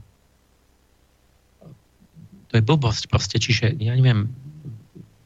bankový systém, informácie a Facebook, sociálne siete. To mala byť neutrálna verejná sieť, kde sa dozerá, že sa to nezneužíva na, na súkromné a, a zlovolné účely. Ľudia ale povedia, to máte zadarmo, každý sa tam nasačkuje, potom tá hodnota je v tom, že je tam sedem miliárd ľudí a potom už, už to tak je, že kto bude, to už sa nedá začať s novým a potom zrazu len vidíme, že nás niekto zneužíva tie dáta. Že zrazu zistíte, že vaše súkromné fotky vášho novorodeniatka sú na billboarde niekde, kde zarábajú na tom sto tisíce. A to je váš, ja neviem, Joško alebo Anička. A, a to je také ešte nevinné. Zistíte, že, že vlastne sa to využíva, že niekto bohatne, že reklamy sa vám tam sačkujú, že zrazu zneužívajú na, na manipuláciu vašu, že vám dokonca dosadia prezidenta uh, ako Trumpa, pomoc, akože použijú to na to vaše dáta, ktoré mali zostať. Áno, to je tá Cambridge. Kto si to využije pre seba. To je iného amerického prezidenta. To, čiže toto, my sme nemali toto dať z ruky. To je pointa tej jeho knihy, lebo nám nič nepomôže. A teraz to bude záver tej jeho knihy, že, že toto je toto, toto bolo dôležité, že um, v jednotlivom prípade máme slobodu. V tom jednom kliku ten jeden má slobodu sa rozhodnúť, on nemusí kliknúť. Čiže v jednotlivom prípade máme slobodu. Čiže to zdánlivo je všetko v poriadku. A teraz to počúvajte, toto je život a smrť vlastne. V jednotlivom prípade máme slobodu, ale zo štatistického hľadiska je sloboda vylúčená. Je absolútne nemožná. Je nemožná. Nie je možné byť slobodný, pretože on tam klikne, povie, že mám slobodu, on na tým nerozmýšľa, on tam klikne podvedome. A teraz klikajú bilióny, trilióny. Štatisticky to je celé ovládnuté, on že nič neurobil. A suma sumárum, niekto má v ruke takú moc, voči ktorej nemôžete ani pípnuť. Nemôžete si ani nič. O, pretože ste takí malí, že, že, že proste nemôžete fakt nič. A to robíme tými klikami. Každým klikom. Lebo, lebo keď to potom vyratáte tie, tie milióny, tie miliardy a toto všetko, tak dostanete vlastne taký prúd vlastne toho, že každý tam dá tú svoju milióntinku. To je Lanierova kniha. A teraz, čiže to, to som, to dobre zapadá do tej charakteristiky doby, do toho boja o pozornosť, to si musíme uvedomiť, musíme začať sami smerovať našu pozornosť, toto je hlavné. Keby ste pýtali, čo Michal ti povie, ako sa zachrániš, zobuď sa, prebuď sa, máš duchovnú tú, tú svoju podstatu a začni ju používať. Začni sám, smerov, sám sa rozhodovať, sám posudzovať pravdu, sám smerovať svoju pozornosť a zásadne nikdy nerob to, čo ti druhý povedia, ty nevieš prečo, lebo oni majú nejaký záujem. Proste mne už keď niekto volá, že mi niečo ponúka, tak im poviem, ja, ja to nechcem preto, lebo to vy ste sa rozhodli, že ja mám teraz venovať vám pozornosť a ja chcem sám prísť na to, že čo ja budem chcieť. A nie, že budem stále robiť, ne, nepretržite to, čo druhý, že oni prídu, že oni chcú, že aby ja som počúval, že oni mu, mi tu... No, no. Ste nech, to, je, to, to, to my máme, my, my reklamu by sme, ja tvrdím, že vlastne reklamu by sme mali nahradiť normálne informáciou, ktorú si každý má vyhľadať zo vlastnej iniciatívy. A nemusia na to my míňať bilióny. My, my, my viac ako bilión dolárov ročne obetujeme celosvetovo na, na reklamu. Čiže iba na manipuláciu ľudského vedomia to nič netvorí. Žiadne hodnoty. Iba presúva, že niekto to idú, tečú peňažky jemu a nie niekomu inému. A na toto my celkovo minieme bilión dolárov, bilión slovenský, nie americký, čiže Čiže milión miliónov. A, a to by sa nedalo použiť. Viete, čo za bilión dolárov by sme všetky tie, keď sme takí strašne humánni k tým čiernym a moslimom a neviem komu, tak za toto oni, to by bolo fantázia. Čo tam by sa dalo urobiť? Ja neviem, od, od škôl a nemocníc a, a čo, ešte by sa to uročilo mnohonásobne. Nie, my to dáme na reklamu. Prečo? Ten... Tie výdavky na, na reklamu celosvetové sú väčšie než celosvetové výdavky na zbrojenie, keď to dobre spočítate. A to znamená, že to je niečo ešte, ešte, ešte vážnejší, to je vážnejšia vojna než zbrojenie, než rakety, stíhačky a, a bomby a toto. Lebo to sa deje, o to ide. Toto je tá skutočná vojna. No. A toto všetko, týmto uzavriem, že, že Tých, ten, ten bilión dolárov ročne je teda v lepšom prípade vyhodené peniaze, lebo sa dali požiť na niečo konštruktívne, len v horšom prípade, a je to ten horší prípad, vychovávajú často ľudí na, k závislostiam, napríklad, že naozaj ešte kupovať ten alkohol a iné veci, alebo štvú do vojen. Proste robia z tých konzumentov z nás, ktorí... A toto, no, čiže... To, ukra- to kradnutie pozornosti a, a, a takéto investície do, len do, do, do, do krívenia proste pozornosti ľudí, čo by oni sami mali zameriavať a rozhodovať, kam ju dajú, čo je hodné toho. K toto my môžeme povedať, že my sme teda tí pohania, ktorí obetujeme, prinášame obete bilión dolárov, teda to je len jedna položka z tých našich nesprávnych obetí, obetujeme komu? No démonovi slnka. Ten krivý, ten, ten nám, ten chce človeka pasivizovať a manipulovať jeho pozornosť. Aby sme si ho tak zosobnili, tak ho môžeme aj mu dať meno. Jedno z mien, Ad, Adramelech. To je, to je staré meno, to už aj v Biblii. On, ten Adramelech, bol pôvodne nie démon, to bol boh slnka. Niekde v Sipare, čo bolo mesto slnka dávno ešte v Sumeri, ale potom už ako keby v čase toho úpadkové, v, tom, v tej úpadkovej fáze akoby týchto kultov, tak Židia potom sa dívali na tohoto, na, na túto slnečnú ako keby bytosť, na toho Adramelecha, že to je vlastne ako keby tá zlá stránka toho slnka, takže povedali, že je to démon. Vlastne v kresťanstve už sa hovorí, že je to démon, ale je to démon slnka. Takže toto meno by sme mohli pokojne použiť na toho démona, ktorý teraz kradne ľuďom pozornosť. No keď som... No, keď som...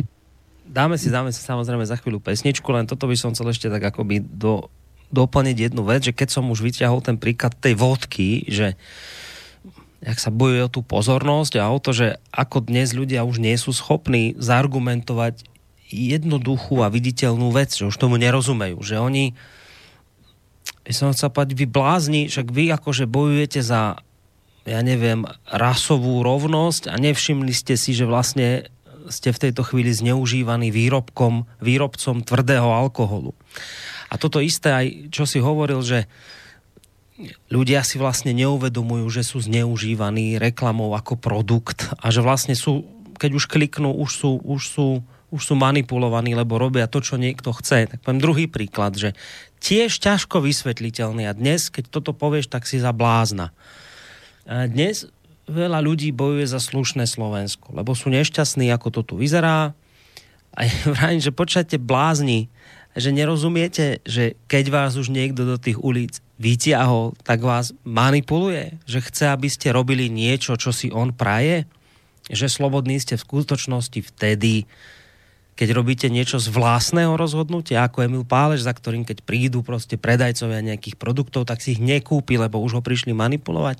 Nerozumiete tomu, že keď vás niekto do tých ulic volá, tak ten niekto má svoje zámery a ciele. A to je, Emil, zase to, Čo, čo sa vlastne, vlastne, čo som hovoril aj pri tej vodke nešťastnej, že ja ako stále na sebe tak pociťujem stále viac, že vidím, že toto je proste problém. Teraz túto jednoduchú vec odkomunikovať s ľuďmi, oni sa na teba pozerajú a nerozumejú, čo ty vlastne hovoríš. Tak to, to je taký príznak doby, že my podľa mňa, my húfne strácame rozum. My to, čo sme možno niekedy boli schopní pochopiť, ako jednoduchú vec, že nám to tak sedliacky do seba zapadlo, tak teraz je to neriešiteľný problém pre nás, lebo my už tomu prestávame rozumieť, čo vlastne aj ty sa napríklad teraz snažíš povedať. Toto sú pre, pre, podľa mňa pre mnohých ľudí nepredstaviteľne ťažké veci, ktoré rozprávaš a nerozumeli by tomu, lebo my sme stratili a húfne strácame schopnosť rozumieť základným princípom a veciam. Počuj, vieš čo je vzorový aktuálny príklad, neviem, či som to spomenul, že keď boli, demonštrovalo sa proti tomu Baštrnákovi. Mm-hmm. A teraz to je jedna vec, že či oni tam robia nekalé veci, druhá vec je, kto to na čo používa. A čo, čo ten chce dosiahnuť kdo, kdo, mm-hmm. v, v tej novej vláde. A to by sme mali vedieť. A, a vtedy bolo, že tam akoby nejakí dvaja mladí ľudia, študenti, že sa postavili na čelo tých demonstrácií áno, a chodili okolo mňa, lebo ja tam bývam vlastne pod, pod tým kopcom. A potom, tuším, na Postoji robili s nimi rozhovor a to bolo geniálne, pretože oni sa ich začali pýtať, že čo, čo vlastne sú ich ciele a ako tomu rozumejú tí vodcovia, ktorí vystupovali, ako keby oni boli iniciátori. A vysvetlo, že sú to bábky, že niekto iný im, ich, ich vlastne akoby nás nastrčuje, že robte toto, robte tamto. A v tom rozhovore to tak začalo vysvítať, že prečo ste povedali policii, že nechcete tam ísť, že prečo s nimi nechcete rokovať tak a tak. Áno. No, že to by nebolo hodné a že prečo toto. A, a on ten, ten chalan, ten vedúci, že no, že ja vám to neviem, no ale vysvetlite, že ja vám to neviem, že mne povedali, že by to bolo vhodnejšie tak a nie tak. A čiže akoby začal tak nejak, ani si to neuvedomil otvorene hovoriť, že jemu niekto hovorí, čo má robiť. A, a nakoniec to tak končilo tým, že počujete, že vy, vy ako čítate niečo, alebo že nejak sa viete orientovať, alebo čo. Nie, on hovorí, že nie, že ja nečítam žiadne knihy, ani žiadne nič, ani žiadny web, že ja som len na Facebooku, že, že a že ja sa len pripojím na Facebook, hovorí ten chalan, a Facebook ma už hodí kam treba. Na denní gen. Že, áno, áno. A, a že on vie všetko, čo potrebuje vedieť. A, že, ale inak je úplne slobodný a samostatný. Že on sa normálne priznal v tej totálnej naivite, že presne toto nepostrehol, že, že vlastne on sa hodí na jednu nejaký kanál na Facebook. A Facebook rozhoduje o tom, že čo si on bude mysleť, lebo Facebook nejakými tými spojnicami a tam ho napojil na denní gen a, a tak on vlastne si myslí to, čo sa tam objaví. Keby ho niekto napojil niekde inde, tak sa mu objaví niečo iné a on si myslí to a možno demonstruje za Fica. No, no to bolo tak smiešné, tak priezračné. Ale, ale toto začína byť realitou, že ľudia sú napojení niekam a za chvíľu to bude, že sa implantujú čipy do mozgu, že to, to úplne ide sa to robiť, to už sľubujú, že proste sa im budú hotové myšlienky objavovať v mozgu, ako keby z webu. A že už ty to už iba vykonáš vlastne. A že to bude perfektné. Že? A hovoria, že sa zvýši tým inteligencia stonásobne ľudí. A to, že budú vlastne iba roboti, že to, to by, toto je to, to totálny horor, to sci-fi, keby ten slnečný démon zvíťazil, že bude, bude naozaj mozog napojený čipmi na web a rovno hotové riešenia my budeme už iba ako roboti vykonávať, ale nebude vôbec žiaden to vlastné ja, tá vlastná osobnosť ako medzičlánok, ktorá by nejako posudzovala, že či vlastne to sú, či to je dobré a pravdivé a, a, a tak. tak toto, toto sa už teraz deje, že mm. ešte ani typy v mozgu ľudia nemajú a už oni sa hodia na Facebook a už robia to, čo tam sa im objaví. Mm. No, ideme si dať pesničku a ja už len... Aj... Učím pozornosť, že záver. Mm. Že teda presmerovanie pozornosti je, je ten bod obratu sveta, aj v osobnej biografii, aj celospoločenský. A tak to bolo aj u toho Frankla, že tam bol ten bod, kedy on sa rozhodol, že ja budem myslieť na iné. Povedal si, ja už tohoto mám dosť, že tieto odporné podmienky mňa nútia, mňa ponižujú tým, že ja stále musím myslieť na tie banálne veci a na to, že niečo ma tlačí topánka a že som hladný a že niečo... A povedal, a teraz ho citujem, že prinútil som svoju myseľ, aby sa začala zaoberať niečím iným. A tam to začalo. A teraz hovorí, a naraz som videl samého seba, ako stojím pred tabulou vo vysvietenej, teplej a príjemne, príjemnej prednáškovej miestnosti. Predo mnou sedeli pozorní poslucháči na pohodlných čalunených sedačkách. Prednášal som o psychológii koncentračného tábora vykričník. Čiže on zrazu, on sa rozhodol, ja nebudem na toto mysleť, čo mi vnútili tí, tí nacisti zvonku, ja budem mysleť na niečo iné. A zrazu, jak to, jak zavolal, ako keby, tak zrazu už rovno mu tie, tie bytosti sa tak zaradujú, že rovno mu dali obraz konštruktívny, krásny, on si uvedomil, že aha, že toto bude moje poslané, ten cieľ. Mm, mm. Teraz všetko, čo okolo mňa je, že ma trápi a je to hrozné a tak sa stalo predmetom pozorovania, ktorý zrazu videl a opisoval z objektívneho ohľadu, pohľadu vedy. Čiže on, jemu sa to zrazu v tej chvíli premenilo na výskumný pobyt.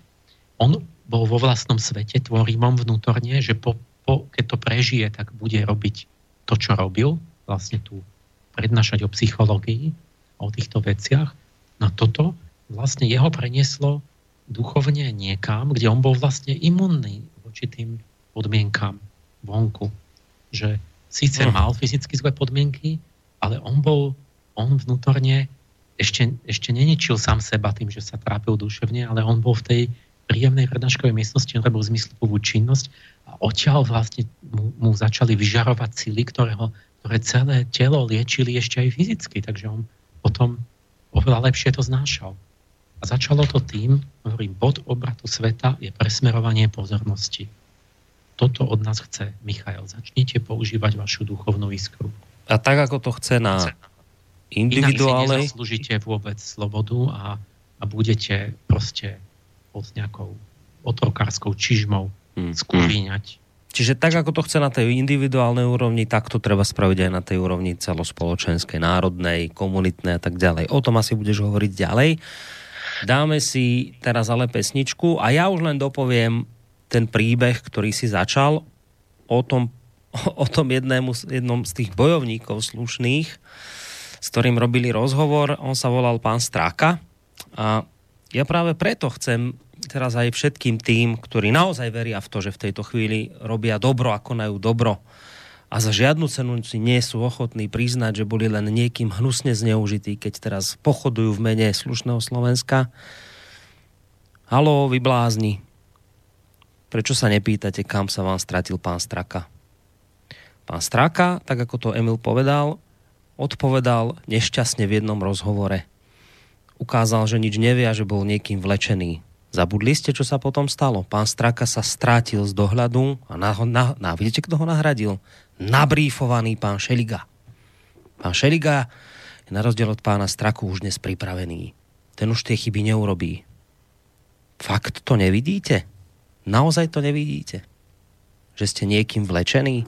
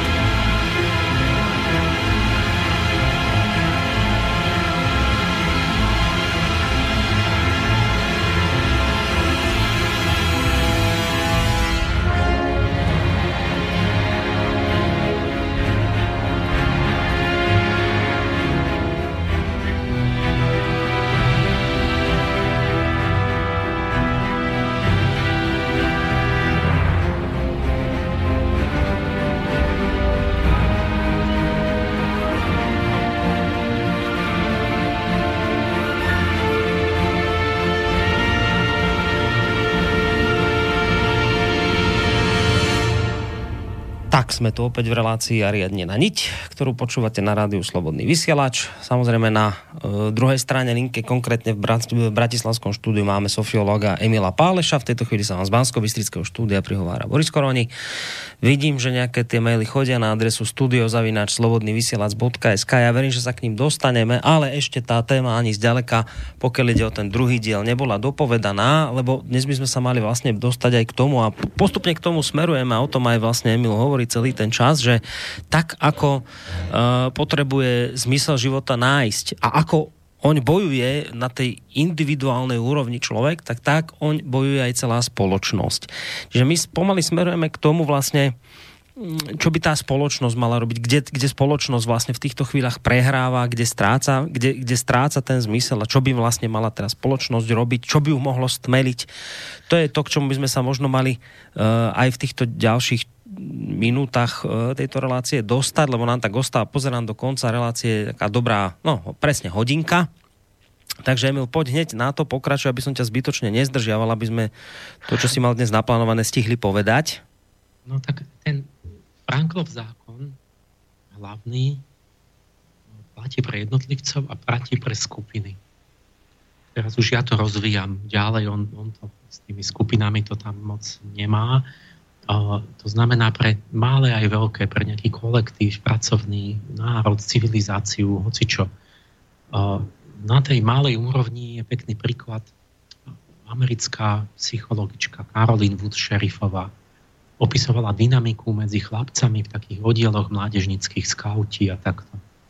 No a všimla si, že atmosféra agresivity medzi rivalizujúcimi skupinami ustúpila len vtedy, keď sa vynoril spoločný cieľ, úloha, na ktorej bolo potrebné spolupracovať.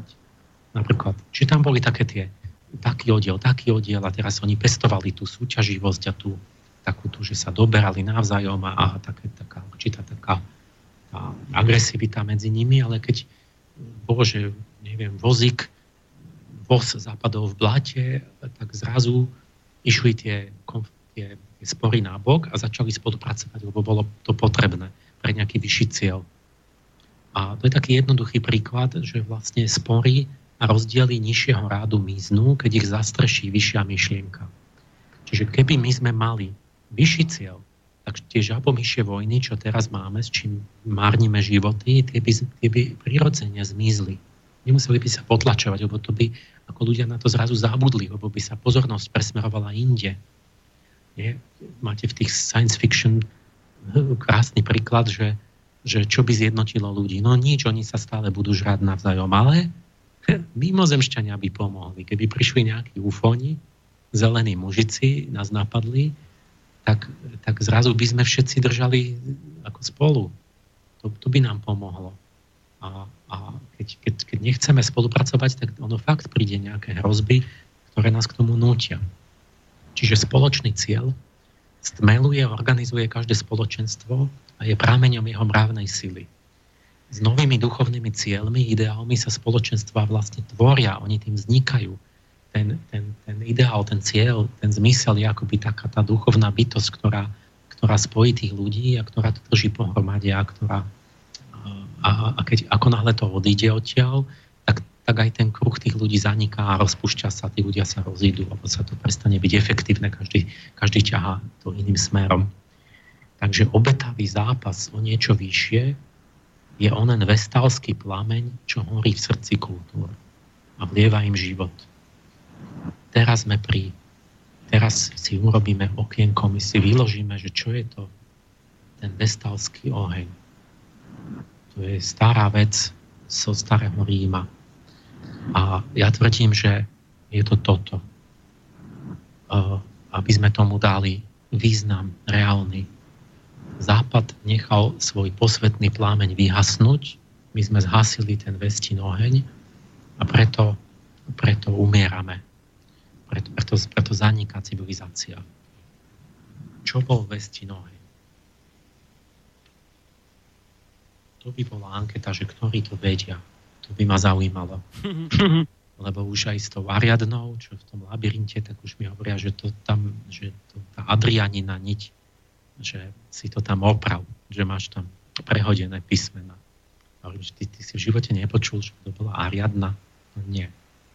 Viem, že kto vie, že čo boli vestálky. Vestálky, to bol, to bol v Ríme prastarý chrám, taký maličký gulatý chrám, taká rotunda, uprostred horel večný oheň. A starali sa o to kňažky, bohyne Vesty, vestálky. A tie museli byť panny. A udržiavali večný oheň, ten nesmel nikdy vyhasnúť. A tá Vesta, to bola panenská bohyňa, v podstate ochraňovala domáci krb. Čiže doma každý mal krb, oheň a, a to bolo ako to, ten krb. Je to centrum domácnosti a to ochraňovala Vesta. No ale na tom rímskom fóre a, to bol akoby krb štátu.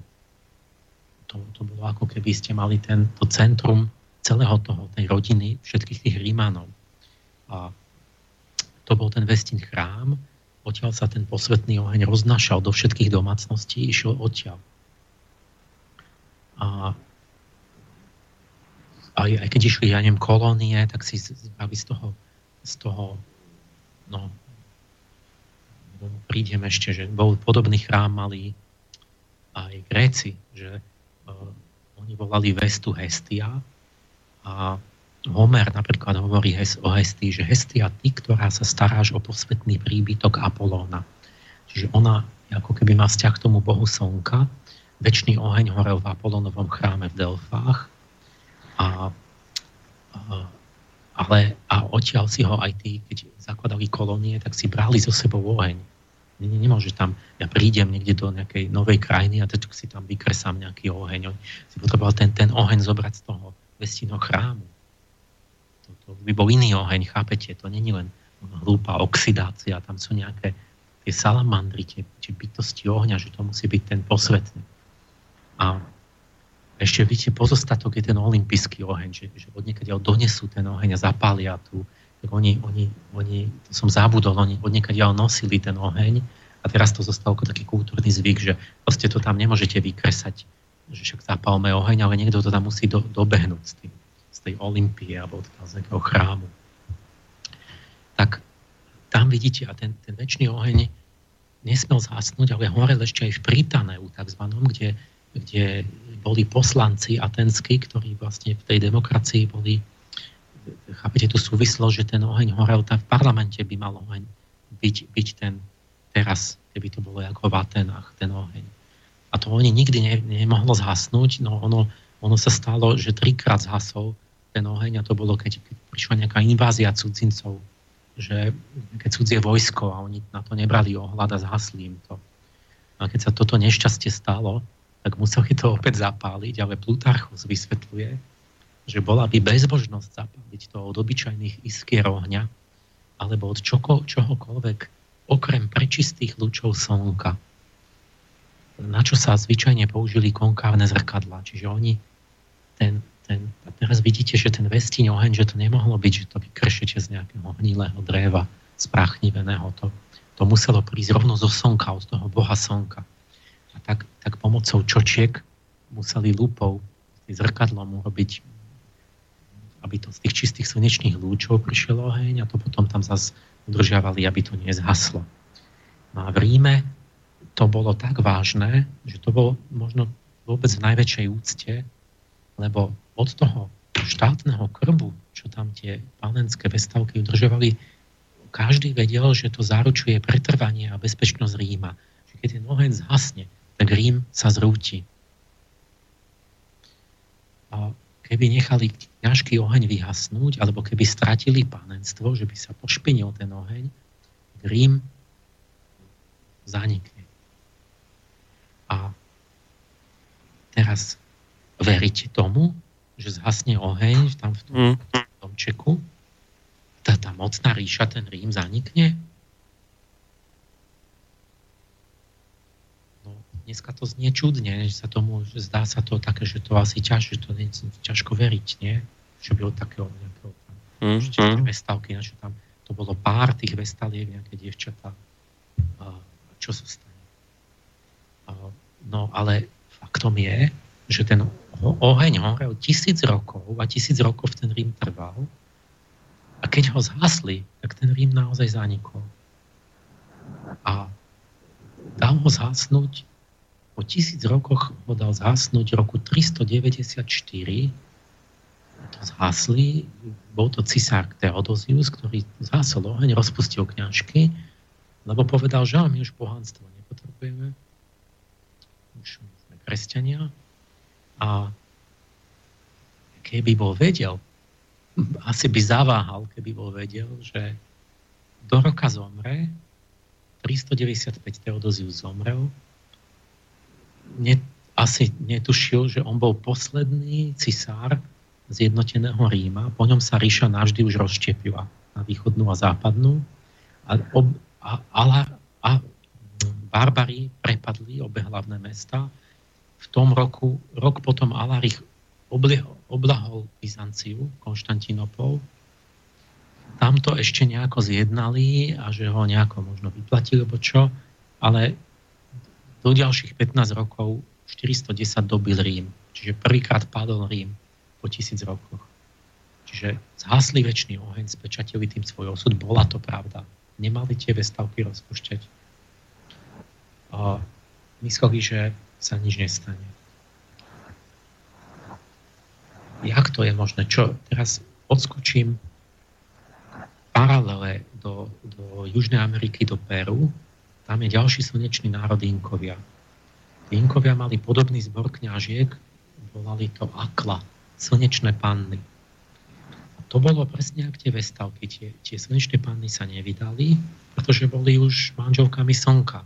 Nemôžu sa dvakrát vydávať.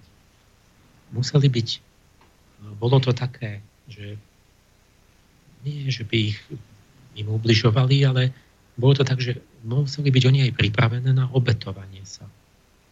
Mohla byť nejaká ťažká situácia a že by bolo treba tých bohov nejako obmekčiť takou obeťou, tak ona musela byť pripravená byť tak nezištná, tak seba transcendujúca, že ona musela dať aj život ako ľudskú obeť. Tá podobnosť medzi tými akla a tými vestavkami je úplne zaražajúca, lebo to úplne celý ten, celý ten obraz je rovnaký, že poďme pre patricísku rodinu rímsku bolo najvyššou cťou, keď vybrali ich dceru za vestavku. A presne tak to bolo u tých Inkov, že tie vyberali tie dievčatá zo všetkých končín ríše a zobrali ich do hlavného mesta, do Kuska, tam bol Intiho chrám. A tam, keď niekto mal tú čest, že tam smel dať tú svoju dceru, no tak to bola proste rodina na najvyššej akoby úrovni úcty. A obidve pointa bolo, že, že oni zabezpečovali jednotu a súdržnosť ríše. A jedné aj druhé tie devčatá mali, vyberali vo veku osem deväť rokov, museli byť dokonalé, krásne, bez telesných chýb a tak. Jedni a druhé strážili oheň a pripravovali obetiny. A museli zostať pánenské. A strata pánenstva, vestavky alebo slncovej panny sa trestala. To ohrozilo štát, to bola vlastizrada, najvyšší zločin. A trestala sa, čo myslíš? Smrťou? No, tak to pri najmenšom, ale konkrétne, alebo máš rôzne smrti, môžeš niekoho obesiť, sťať. Neviem, zodrať z kože. No, tak by som povedal, že upálením. A, a nie. Ne? Ne? Vestavky sa trestali pochovaním zaživa. Aha. Aha. A akla u Inkov sa trestali, no čo by ťa napadlo? Nie je takisto? Pochovaním zaživa. Chápem, že ten obraz, uh-huh. by to... Ja sa musíš pýtať, jak to, že to je celé úplne až do toho detailu. No však práve, lebo to boli... Prestať môžeš, urobila si hrozný zločin, zastrelíme ťa. A, ale nie, oni jedné a druhé musia pochovať zaživa. A jak, jak na toto došli, preboha, keď medzi Rímom a Peru určite nechodili... Však práve, nebol. práve. Čo ako by sa tam dostali, však to je z tej strany od Tichého oceánu, to tam, to, to bolo najvzdialenejší kút zeme, kvôli to nemali šancu. Jak na toto mohli rovnako prísť? Čo za tým je? Jak to bolo, že opisujú, že nebolo strašnejšieho dňa pohľadu a horšieho dňa, ako keď sprevádzali vestavku odsudenú za porušenie slubu, cud, slubu cudnosti. Čiže to bol najstrašnejší predstaviteľný deň v Ríme. Keď sa to, bo sa to aj niekedy stalo. A išla cez celý Rím a to bolo, to bolo proste deň temná, ako horšie, než keby porážka vojenská, alebo čo. A zostup, urobili jej takú, ne, ne, ne, nezahádzali ju hlinou, oni urobili podzemný, takú izbičku pod zemou, a kde ju zasypali. Ale tam mala ona ležadlo, stolík s lampou, trochu jedla a vody, čbánik. A tam vlastne ona ešte sedela a spala a niečo tam ešte mohla chvíľu jesť. A chvíľku tam, než, čiže ona tam v podstate už bola ako mŕtva, pochovaná a tam sa do, dohľadovala, možno tam trčala mesiac, alebo mm-hmm. mohla ešte premýšľať. A predtým tá vestálka vzbudzovala tú najvyššiu úctu. O vestálkach sa vedelo, že bohovia vyslyšia ich modlitby. Keď sa tá panenská vestálka o niečo žiadala bohov, tak to urobili. Hriešného človeka nemuseli vypočuť, ale ju áno. Slovo vestálky sa, sa verilo bez pochyb. Ona nemusela ani prisahať, ani nič. Keď vestálka niečo povedala, tak to proste bolo tak, bez debaty. To, to nie je predmetom pochybností. Pre, pre ich nepodplatiteľný charakter sa im zverovali do rúk posledné vôle a, a najdôležitejšie zmluvy a listiny najvyššej dôležitosti. Viem, že Cezar urobí poslednú vôľu, že čo má byť s celou ríšou, no aby to niekto nefalšoval, neukradol, niečo s tým neurobil, no tak to od, išiel do toho, do toho, do tej rotundy k tým vestálkam a hlavnej vestálke to dal do ruky. Lebo keď je niečo absolútne isté a nepodplatiteľné, tak to boli oni. Vestálka, keď stačilo ona, keď sa dotkla ťa prstom a bol si väzeň, otrok, hoci čo bol v tej chvíli slobodný. Si dotyk vestálky vyslobodnil. Dokonca pohľad na vestálku ti zachránil život, že vedú niekoho na popravu, odsudenca, náhodou uvidí vestálku cestou, tak to bolo také vysoké znamenie Bohu, že v tej chvíli ho ten kat mu dal dole reťaze a pustil ho. To je skutečné. Čiže vestálka, predstav si, že akú to je, čo je to, čo to je tá vestálka, že ty hm. ju náhodou stretneš a uvidíš a ty podia, aha, tak ten trest smrti sa ruší, choď. Lebo, lebo to by, to by, to, to, to je proste niečo. A prečo to pochovanie zažíva? V Ríme sa to vysvetľovalo akože racionálne, že tam bol, bol nejaký, nejaký starý zákon, že nikto nesmie preliať krv vestálky. A keďže pri nejakom inom spôsobe smrti by sa preliela krv, takže oni ju len teda zasypali v tej izbičke. A to je ten akože dôvod, že treba dodržiavať zákony. A, no ale Inkovia ne, ne, nevedeli nič o rímskom zákone, ani, ani nemali dôvod dodržiavať. Jak to, že Inkovia prišli na to isté? To, z, toho, z toho vidno, že za tým je niečo ešte hlbšie, že to není len toto. A prečo teda, keď niekto je kňažka vesty a má na starosti tento večný oheň, prečo trest je taký, že je pochovaný zaživa?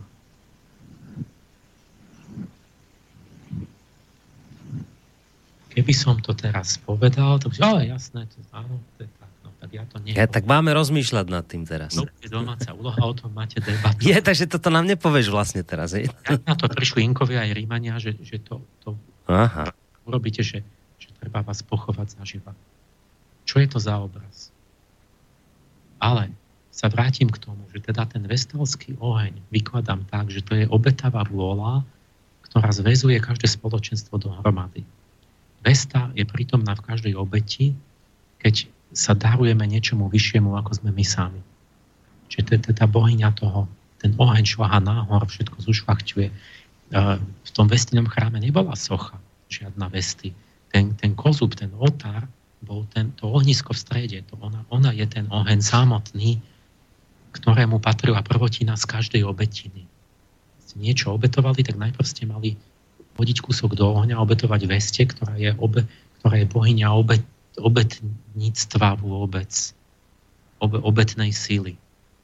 A tá vestálka bola panenská, lebo nezostúpila s pohlavnou sílou do tela a tým pádom ani do subjektívnej osobnosti a tým pádom bola dokonale pravdivá, imunná voči Luciferovi, voči sebectvu a voči tým subjektívnosti, čo teraz ako bujne. A preto si ona bola schopná, keď už nikto iný, tak vestálka, štát si vo vestálke zachoval aspoň v nich spojenie s nebom. Keď strátite spojenie s nebom, tak to ako keby ste oslepli. A väčšina ľudí bola, sú rôzni a to ťažko, aby boli všetci svätí, ale, ale musíte mať aspoň tie vestálky, aby, aby ste neod, ne, ne, úplne nestratili sever. To isté, keď si uvedomíte, prečo padla Trója, tak tam, tam to máte rovnako, že Kassandra, dcéra trojského kráľa, bola Apolónovou kňažkou a zložila posvätný sľub, že zostane navždy pannou. Čiže Apolónovou manželkou. Čiže ona bola vestálka v Tróji.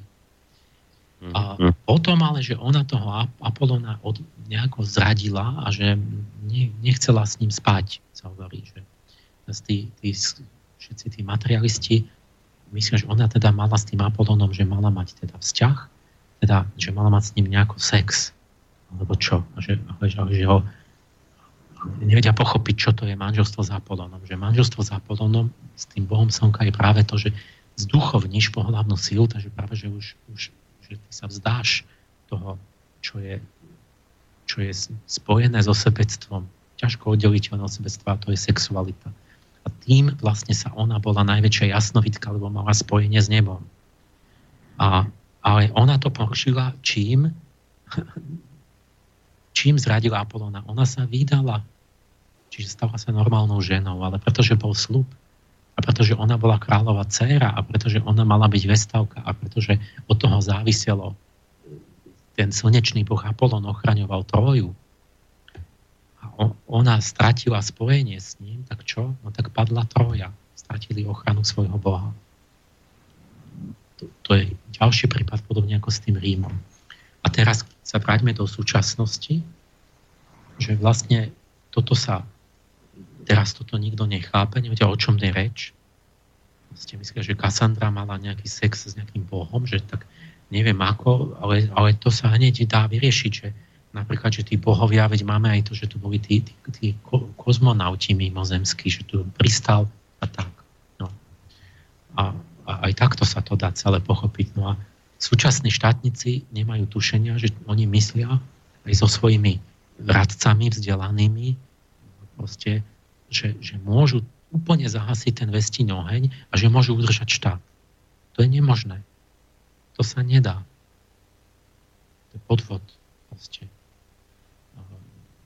To je také podvádzanie, že sa tvárime, že neexistujú duchovné zákony.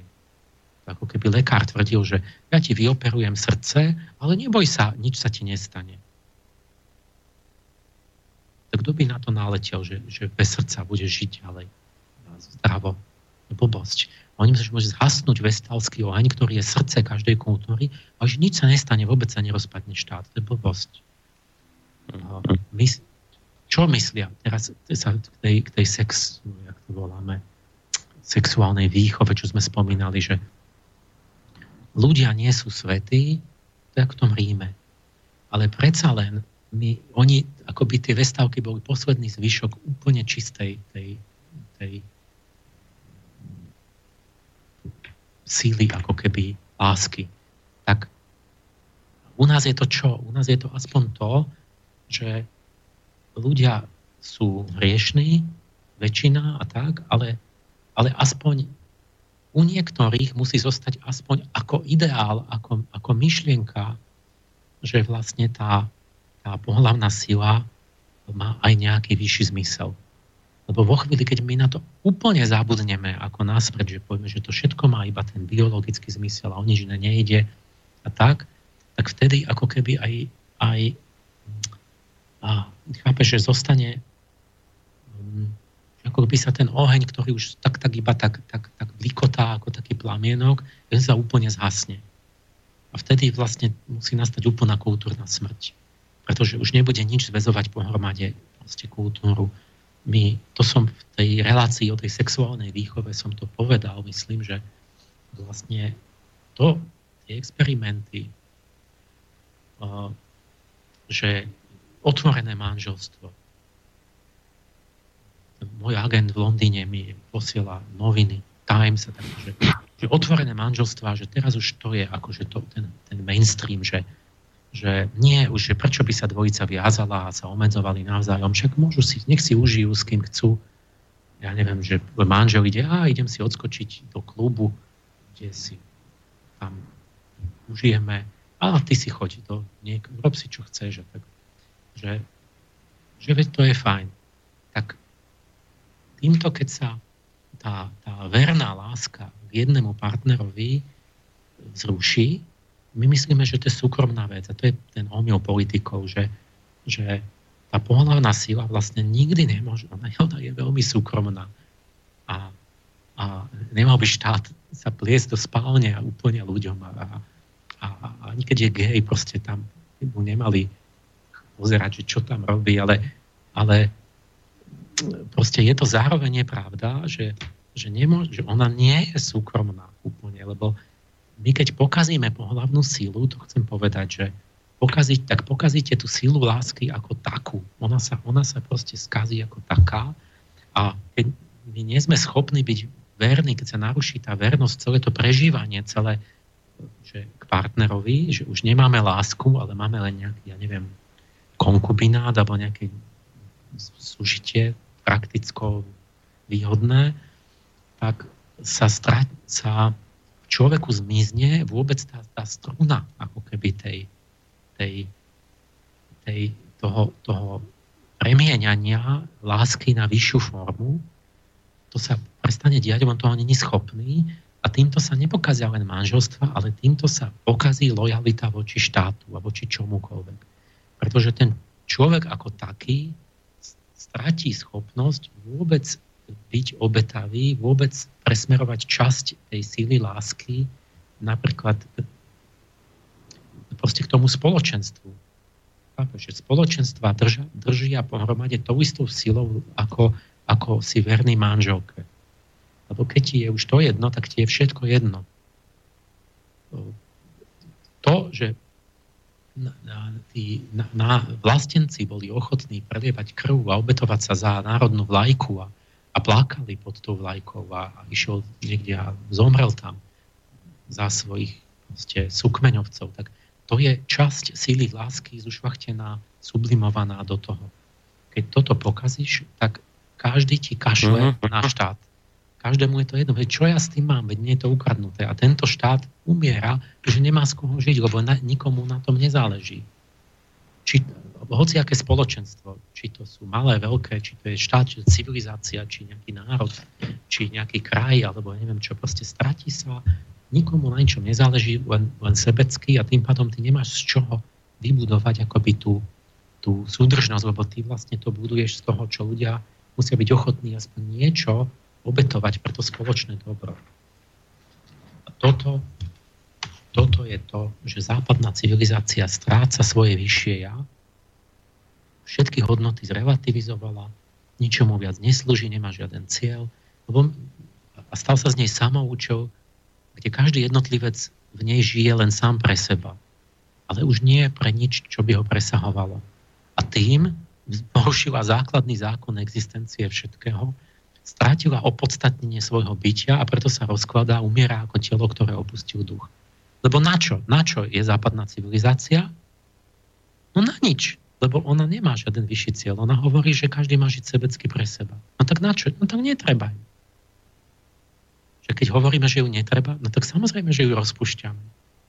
A naozaj ju netreba. Naozaj tie, tá, tá idea Európy, tie, tie, tie hodnoty, to netreba. To, to sú naozaj, že to netreba, to, to som zvedavý, keď potom, keď, keď, ťa, keď ťa budú, ja neviem čo, na šibenicu dávať, tak budeš kričať, že chceš, chceš nejaké hodnoty tradičné. A my namiesto idei Európy sme, sme, sme propagovali len Európu ako plnú chladničku, že to je iba konzum, že berieme si v čase hojnosti, lebo budú, budú, nebudú clá, budú lacnejšie výrobky, ja neviem čo. A teraz, keď, je, keď sú nejaké ťažkosti v čase núdze, tak kto bude chcieť sa obetovať za Európu? No nikto. Lebo len keď sme boli Európania, keď bola plná chladnička, že si bereme, niečo dostávame. Keď treba niečo dať, no tak ja nie som Európan, tak na čo by som a prečo? Čo, prečo, na čo? Takže každý si uteká, každý tú Európu opustí. Pri prvých problémoch. Mm-hmm. Otázka teraz je, že precitne to európanstvo ešte v nás v odpore k tomu prívalu barbarov? Alebo zanikneme, jak keď sa privalili barbari do Starého Ríma a Rím už zanikol? Čo sa stane? Toto je teraz tá otázka. No to, tu, na túto otázku odpoviem vo pesničke, ale... Ale ešte predtým jednu otázku dám, že no dobre, ale však my sme Emil, teraz ideme z tej individuálnej úrovni človeka a pocitu zmyslu, ideme na tú spoločenskú úroveň, ale však veď my sme ako Európa v minulosti pocit zmyslu mali. Veď my sme, my Európania sme v minulosti teda urobili veľké veci.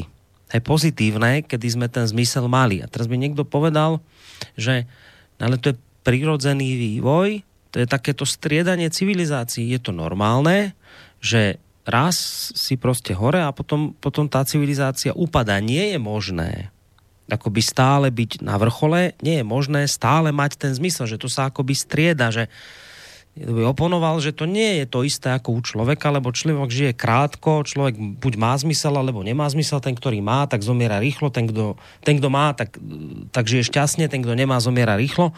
Ale že so spoločnosťou je to predsa inak, lebo spoločnosť, to je to veľký celok a tu sa bavíme o, o, o stáročiach, tisícročiach a tam je to nejaká tá, tá sinusoida, kedy raz je tá spoločnosť hore ako rímska spoločnosť, potom to spadne a ide to zase nejak... A že to má taký svoj nejaký vývoj tých, tých periodicít a že tu so, tu, tu, tu, tu, to nemôžeme akože prirovnávať k človeku a, a, a k jeho motivácii, jeho zmyslu, lebo čiže, že teraz je normálne, že, že niekto by povedal, že a to je normálne, že európska civilizácia raz v minulosti bola hore, diktovala, určovala, ovplyvňovala, nadchýnala niekoho, vtedy vznikali krásne diela. No a teraz, teraz to proste padá, logicky to padá, no lebo ju nahradí nejaká iná. A, a niekto povedal, že no ale to je normálny vývoj. Že to je úplne normálny vývoj civilizácií, takto to išlo roky a takto to pôjde ďalej. Musím si to trošku rozpliesť, že áno, aj nie. Moja kniha začína tým obrazom, ktorý ty teraz maluješ. Že vlastne na začiatku prvého dielu ukazujem, že sú tie vlny, tie sinusoidy. To je niečo, čo mňa fascinovalo ako v dejepisnom atlase, už ako chlapca v škole.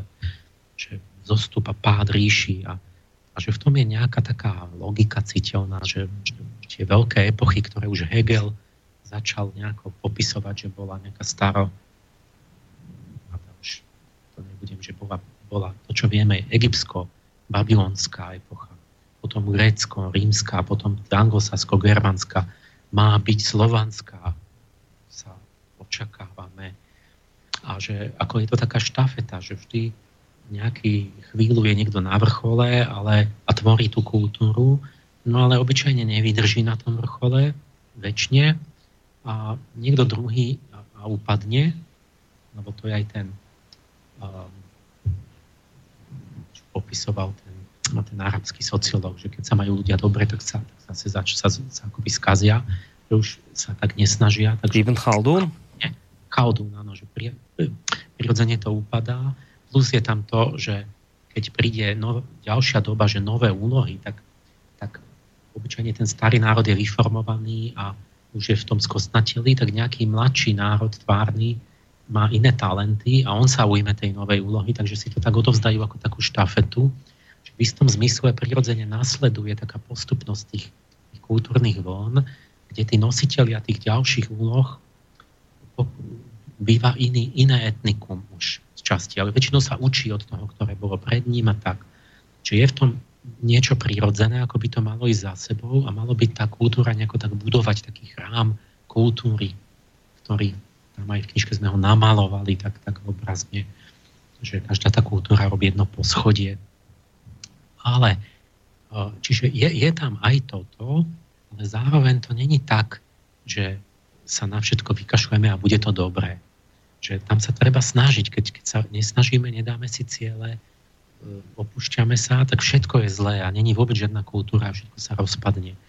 Čiže je nejaká prirodzená doba, kedy niečo končí, niečo ide ďalej, ale vždy by sa mali vlastne všetci snažiť a u nás sa, tu sa deje niečo úplne iné, niečo veľmi zlé. Že vlastne napríklad sa, môže, deje sa to, že my sme nesplnili ešte svoju úlohu a už zanikáme. Čiže východná Európa vôbec ešte. A, a už sa dostávame do rozkladu. Že je čas teraz, keď sa opýtame, že už sú zrelí, ja neviem, Afrika, alebo Arabi, alebo že už vidíme, že oni nás predbiehajú. Ten prirodzený vývoj je v tom, že, že tá, tá, ten ďalší stupeň sa vynorí, že zrazu sa vynorí kultúra, nejaké etnikum, ktoré je lepšie, ktoré predbehne. Ktoré Máš predbehne. Číňanov napríklad. A ja neviem, že Gréci sa vynorili tak, že zrazu oni boli lepší než tí Egypťania, tí Babylončania, že vlastne zrazu bolo vidno v pozitívnom zmysle, že oni preberajú teraz tú, tú, tú, tú štafetu tých vodcov kultúry, ktorí idú udávať tón. A nie, že sa Európa rozpadne, tam ešte, je, tam je roz, roz, tam ešte sa nedostá, že bude celý svet v rozklade. A samozrejme, že, že môžeme povedať, že keď toto na jednom mieste zanikne, tragicky, že to akoby podnieti niekoho iného, aby sa viac schopil, lebo bude veľmi zlé. No áno, ale toto je tá zlá cesta, tá negatívna. Tá pozitívna mala byť, že my sme mali udržať ešte dávno, rozvíjať ďalej tie hodnoty. Západňári mali nám odovzdať. My sme mali, veď to bola moja prvotina, prvá kniha, že my sme mali sa od západu učiť a preberať tú štafetu do vnútri Európy, ešte do východnej Európy. My, a my tu spíme.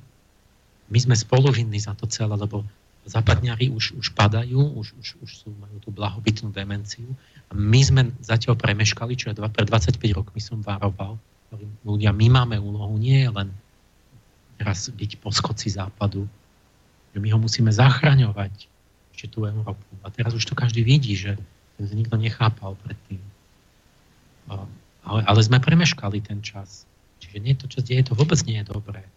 Vôbec to nie je prírodzený vývoj. Proste je to, je to, opúšťame, nerobíme to, čo máme robiť. A, a zlé sily sa rozťahujú. Dobrá, otázka je teda jasná, či sa s týmto dá niečo robiť, či sa to dá zachrániť ešte. K tejto otázke sa dostaneme, ale po pesničke. Thank you.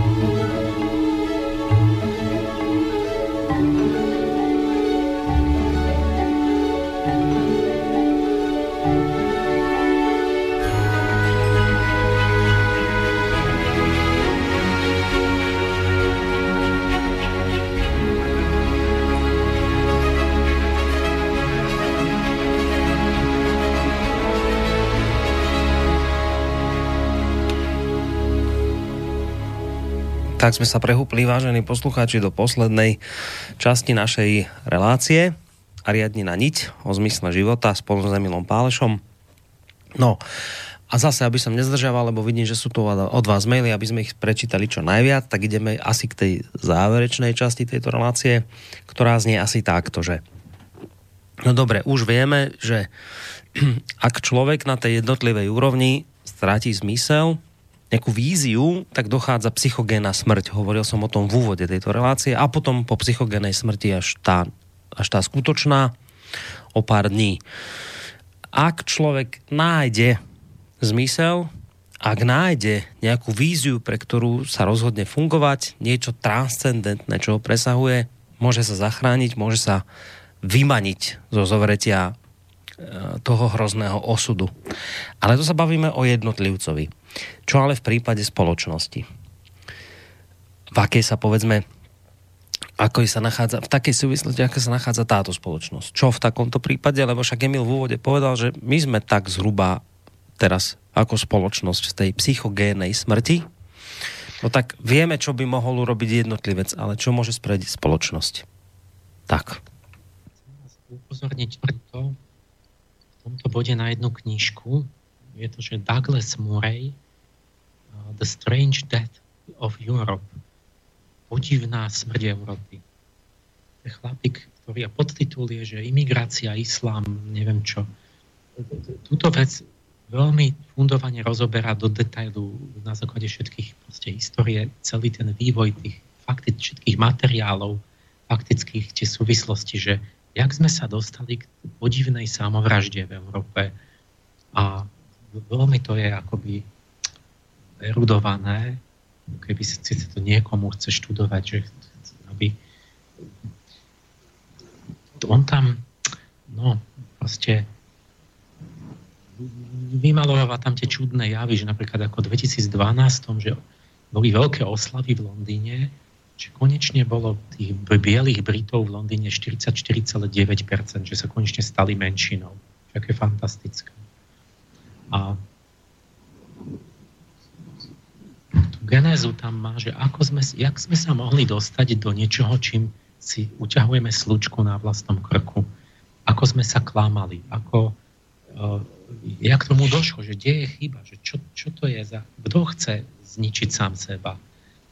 Uh, No a toto tie mechanizmy, to musíme pochopiť, že, že z, toho, z toho rasizmu a týchto vecí, tých menšín sa stal taký, ako keď búrací baran, neviem, jak sa to volá, keď chcete vyvaliť bránu. Baranidlo.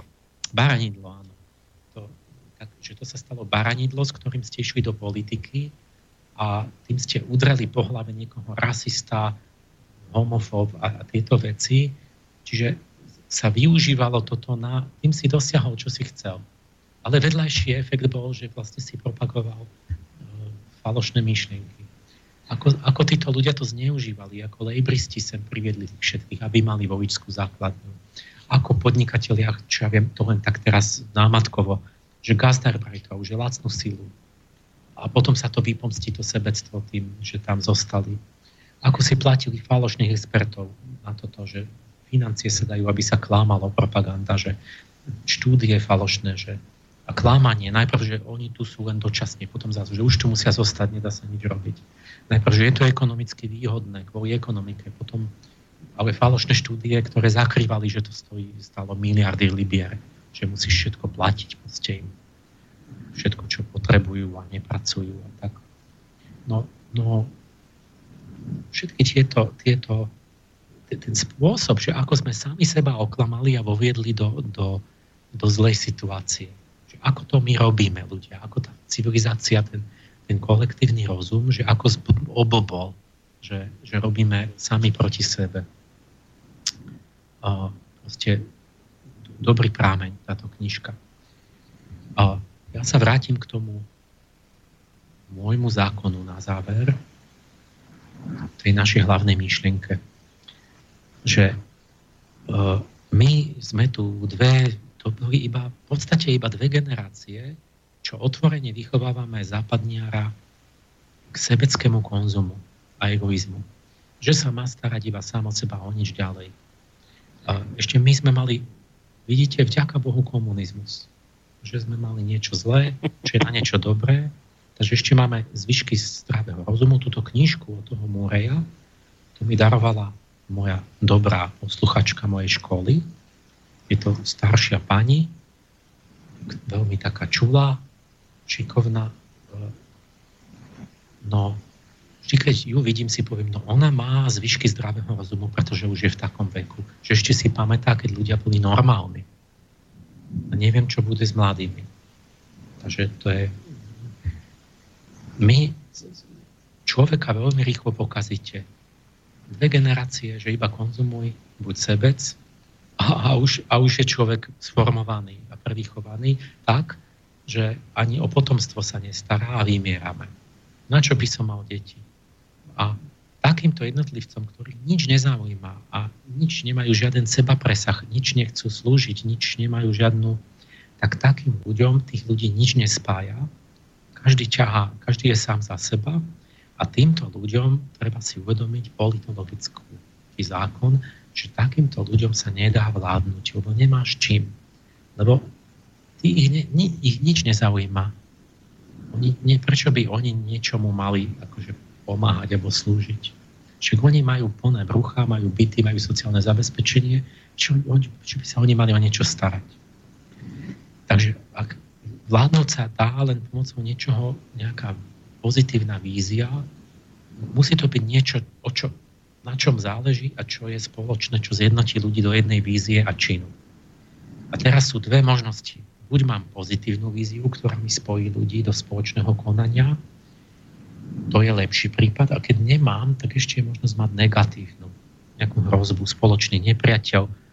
A tá hrozba, čiže keď už som duchovne chudobný a nemám, už neviem si predstaviť nejaký dobrý cieľ a nik, nikto nemá žiaden dobrý cieľ, tak, tak musím siahnuť k tej hrozbe. A tá hrozba vygeneruje politickú energiu, ktorá ospravedlní potrebu podriadiť sa nejakej moci a poriadku, kde ľudia musíte dať na toto, musíte ísť na nejaké práce, musíte toto sa obmedzenia, strpieť niečo, lebo hrozí nám, že ja neviem, teroristi, nepriateľ, nacisti, neviem čo, nepriateľ. A pretože ľuďom ide povedzme o samotné fyzické prežitie a o nejaké základné veci ešte, tak vlastne to vygeneruje tú energiu, že tým naozaj sa dá tými ľuďmi ešte pohnúť. A štát sa potom udržiava v chode a drží pohromade len vďaka tomu, že si nájde nepriateľa. Ale toto už je nebezpečné, lebo koho? To, to je jedno koho. Kto sa namane? Napríklad triedného nepriateľa, medzinárodného žida, islamský terorizmus, alebo napríklad teraz domnelých odporcov ľudských práv. Proti tým treba bojovať a, a z toho čerpajú moc tam v Bruseli. A čo chcem k tomu povedať, že tá strata duchovného zráku, že my nie sme schopní vidieť pravzory. Čiže tých pálešových anielov, pretože ich nevidíte, tak ne, nemôžeme sa zjednotiť na žiadnej pozitívnej vízii. Nemáme žiadnu víziu nejakých cností a nejakých, nejakého vyššieho ideálu. Tak za to je strašidelný trest.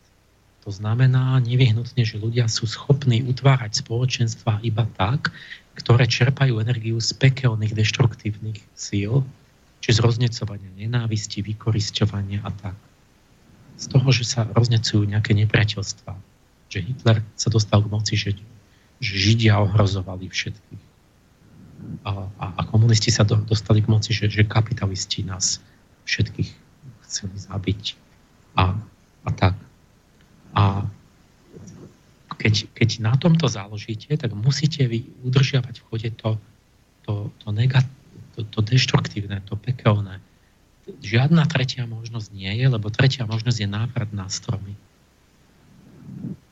Čiže ne, rozpustenie civilizácie vôbec. Takže, ale, no. ale človek vďačí organizovanej spolupráci za všetko, čo má, takže on, on musí nejako spolupracovať, musí nejako organizovať spoločnosť, keď nemá pozitívnu víziu, musí mať negatívnu. No, a, no. A te, čiže my teraz pozmením ten ústredný zákon ducha, my ho doplníme, sformulujeme takto. Nie, že mal by si slúžiť niečomu vyššiemu, potom ti bude lepšie. Každý niečomu slúži. Ak nie dobrému, tak zlému. A kto si dobrovoľne nezvolí nič vyššie, stane sa otrokom nižších síl. Tretia je, že prestane existovať. A to platí isté aj pre národy, nie len pre jednotlivcov. Aj pre národy. Mm, mm. Čiže a prapôvodný hriech, teraz úplne základný biblický mýtus, ako začalo všetko zlo, slovami non serviam. Lucifer hovorí, nebudem slúžiť. Tam to máte. Nechcel slúžiť ničomu vyššiemu, stal sa posledným účelom sám pre seba, iba sám do seba sa zahľadil narcisticky, teda poprel seba transcendenciu, pretože ja budem si sám zmyslom sám sebe pre vlastnú zábavu.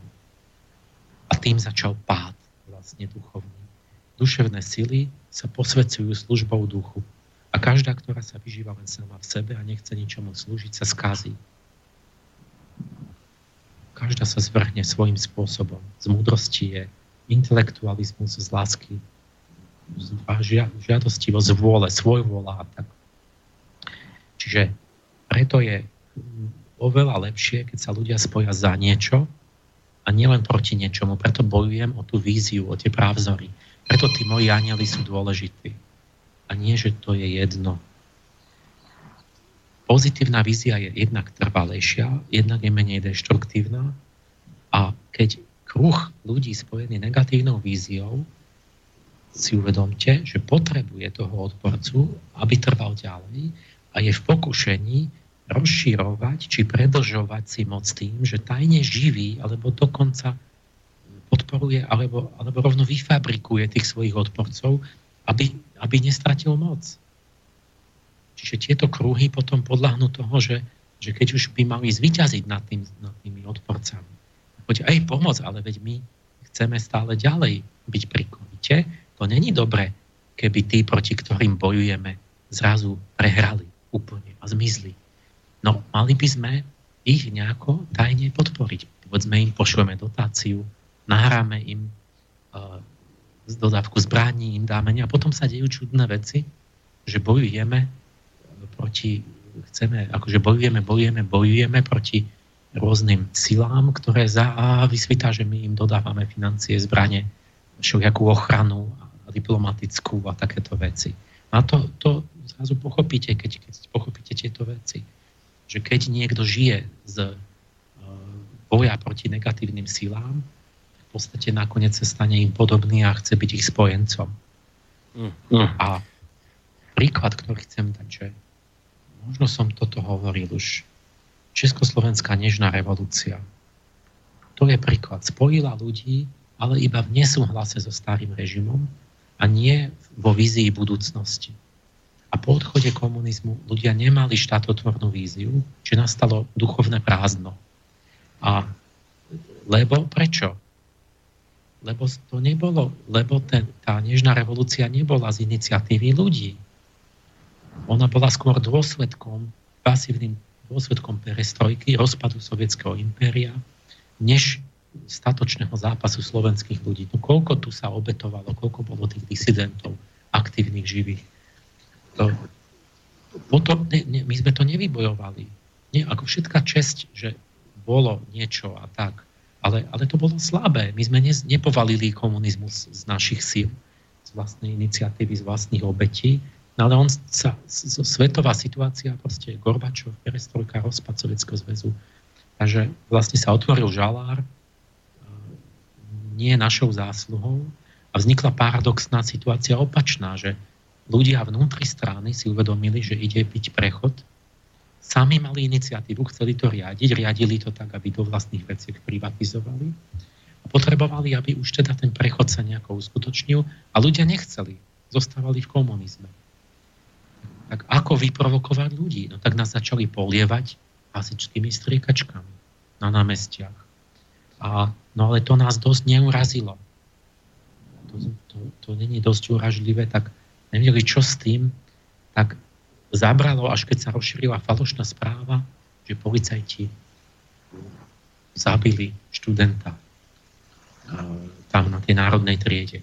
V skutočnosti na tých nositkách lež, ležal agent, ktorý pôsobil medzi študentami a, a bol akože, akože študent. A až vtedy že keď došlo k vražde mladého človeka nevinného, tak, tak sa tak nejak morálne rozhorč, rozhorčil ten dáv viac, že bol ochotný tak odštrngať ten, ten režim a, a rýchlo museli tí, tí, tá klika progresívna v strane, musela rýchlo, že áno, áno, tak ľudia to už odzvonili, že už to naozaj chcú, tak ideme do toho kapitalizmu. Čo, aby aspoň symbolicky sa mali na čo odvolať. No. A teraz ten, pretože tá nežná revolúcia nevznikla z našej iniciatívy a obetí, málo, tak sa, čo je dôsledok podľa duchovných zákonov, že sa nevytvorila dostatočná mravná energia, nevybrúsila sa vízia, nevyprofilovali sa dôveryhodné osobnosti, ktoré by viedli a strážili ďalší osud krajiny. No tak prepadla tá krajina lupičom. Transformáciu a privatizáciu riadili samotní páchatelia. Tí istí prospechári do vlastných veciek len pod novou vlajkou, tí, čo boli tam prospechári za komunizmu, tí to, tí to riadili ďalej. A, a, a to znamená, že my veríme, že sa zmenil režim, že to bola revolúcia, ale z duchovného pohľadu sa nezmenilo nič. Pretože ušľachtili, nezačali vládnuť, neušľachtili, neobratilo sa to. Stále vládnu tí istí bezcharakterní ľudia a ubíjajú tých ušľachtili. Čiže z duchovného hľadiska sa nedosiahlo nič. Len starý čert prezriekol nové šaty, namiesto červenej uniformy si obliekol modrú, a robí to isté ďalej. Preto nevieme vykoreniť korupciu, preto pre odporu necháme rozkradnúť našu krajinu. Lebo my sme ani nezačali, žiadna revolúcia nebola. Je to len akože. Nacistov sme premohli. Muselo milióny ľudí padnúť, proste v boji. Preto potom bol norimberský proces a naozaj sa tam niekto odsúdil. Tí organizátori, ktorí prelievali tú krv, tak tí nejaký čas strážili to, že, že aby to čo, na čo sme zomierali. Proste. No, no ne, ne, nejaký čas to strážil, ale tu, tu to, po tej nežnej revolúcii to vôbec takto sa neodohralo. A to, bo, bolo to tak, že sa to rozpadlo, disidentské hnutie nemalo silu si klásť žiadne podmienky, čiže Havla tam dali, jemu, jeho pozvali, povedali, pozri, my pre teba máme takúto rolu, chceš, nechceš. Musíš ale splniť to, čo my chceme. A oni mu porečo mu povedali, že nikto z nás nebude potrestaný, nebudú žiadne súdy, žiadne nič. A Havel nemohol si povedať, že ale ja vás potrestám, lebo však on nemal žiadnu silu v ruke. Za ním nikto nestal, že by mal naozaj istnú silu. Takže on mohol si len vybrať, že či to príjme a, a zrejme to aj mal prijať, lebo však bolo treba nejako prejsť nenasilne, že oni, keby sme povedali, že budeme komunistov vešať, tak by, tak by nechceli odstúpiť.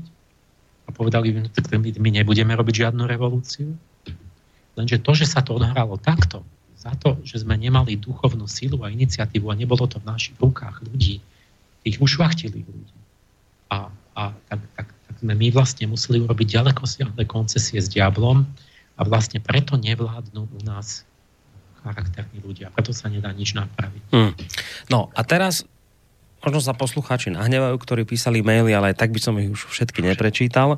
Ale ja rozumiem tomu, čo si povedal, že keď, keď, keď nebude pozitívna vízia, ktorá by ľudí spojila, tak musí prísť negatívna.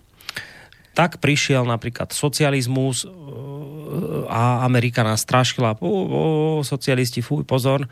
A teraz, keď socializmus padol, tak vlastne máme druhého čerta a strašia nás terorizmom. A teraz inak mimochodom, keď terorizmus oslabuje, tak teraz zase nás stražia Ruskom. Čiže vlastne, že vždy potrebujeme mať nejakého nepriateľa, keď nie sme schopní sa spojiť na pozitívnej vízii, tak sa budeme spávať na, spájať na negatívnej. Tomu rozumiem. A teraz tá otázka je, dobre, tak toto vieme, tak tá zásadná otázka je, no dobre, a čo by teda mohla byť tá pozitívna vízia, ktorá by bola schopná túto spoločnosť zachrániť? Čo je to pozitívnou víziou? Počuj, to si nechajme na budúce, lebo ja, ja. to je veľká téma, ja budem za minútu pozitívnu víziu, ja, ja tú pozitívnu víziu budujem celou tou mojou prácou, všetkými tými reláciami, takže to je tá ťažšia vec, vybudovať tú víziu. A celá moja práca je o tom, že ju, že ju hľadám, že ju skladám ako kamienok po kamienku a vysvetľujem to. Teraz vlastne len to, záver, že, že, že treba ju. Že to je ten, ten, ten centrálny zákon a centrálny problém v živote jednotlivca aj, aj, aj sveta, ako, ako ľudstva. Jedna tzv. Barna jeho správa o stave sveta pre amerického prezidenta, to už bolo dávnejšie, tá udrela klinec po hlavičke, tam on končí tým, že praví, že teraz sme my, ľudia, ako druh, bez vízie. A to je náš skutočný problém. Nie, te, technické riešenia sú, ale nikto ich nerobí, chýba dobrá vôľa. A prečo chýba vôľa k dobrú? Nenačo, aký to má zmysel, že ľudia nemajú, akoby, nie sú motivovaní, že ne, nevedia čo a nemajú motiv. A že toto je problém, že kvôli tomu nevieme nič vyriešiť a stále sú tie problémy globálne. Že, takže môj záver, že svetový problém číslo jeden je absencia duchovnej vízie. A nie iné veci. Až od toho sa odvíjajú všetky ostatné, lebo z toho vznikajú tie ostatné problémy, ktoré by sa dali riešiť. Ale všetky tie ostatné krízy sú vlastne, či to je demografická, ja neviem, tá migračná, finančná, banková, e, taká onaká, klimatická, e, tak to všetko sú len následky mravnej krízy, ktorá je koreň toho všetkého. A v koreni tej mravnej krízy, toho mravného akoby opúšťania sa, e, je vlastne absencia, vôbec absencia akéhokoľvek cieľa. Že ľudstvo je bezcieľné. A, a hovoríme, že a vysmievame sa ešte, že, že jaké ciele, jaké hodnoty, všetko relatívne, nič, nič, nič nikam nemáme smerovať ani. Takže vlastne ani to ani nie je neúspech, lebo vlastne ani cieľ ani nemá byť žiaden. A tomu hovoríme, že sme slobodní, ale človek je slobodný práve keď, keď, keď sa duchovne ožije vlastne v tomto zmysle, tak sa vyslobodí. Inak platí, že prepadne zlým silám. Všetko to máme naopak. A celé to je sugestia toho Hadra Melecha. Démona, ktorý sugeruje nezmyselnosť duchovnú a víťazstvo nad ním je spoznať ho a povedať, ty si ten a ten, tebe už neveríme, je to inak. Mm-hmm. My už poznáme pravdu a v tej chvíli ho ľudia prestanú poslúchať, preto tá hlavná zbraň moja je vysvetliť to, to poznanie ho. ho už, už, že, že vám to nemôžu nahovoriť tieto keci. Uvedomiť si to. No, čiže ja som vlastne tou otázkou, že čo by tá pozitívna vízia mohla byť trošku predbehol, ale, ale to neznamená, že na túto otázku odpoveď nenájdeme. Asi ju budeme, teda nie asi, ale očividne určite budeme hľadať v ďalších dieloch relácie Ariadne na niť, pretože ako som hovoril v úvode, toto bol len druhý diel a my sme si vlastne povedali, že v rámci piatich, možno až šiestich dielov budeme sa ďalej baviť o zmysle života. Takže iste aj na, aj na odpoveď na túto otázku príde, ale dnes už nie. Dnes už mi ostáva len poďakovať Emilovi Pálešovi opäť za to, že sa s nami s týmito poznatkami podelil. Sú to veľmi cenné informácie, ktoré nemáte kde inde počuť.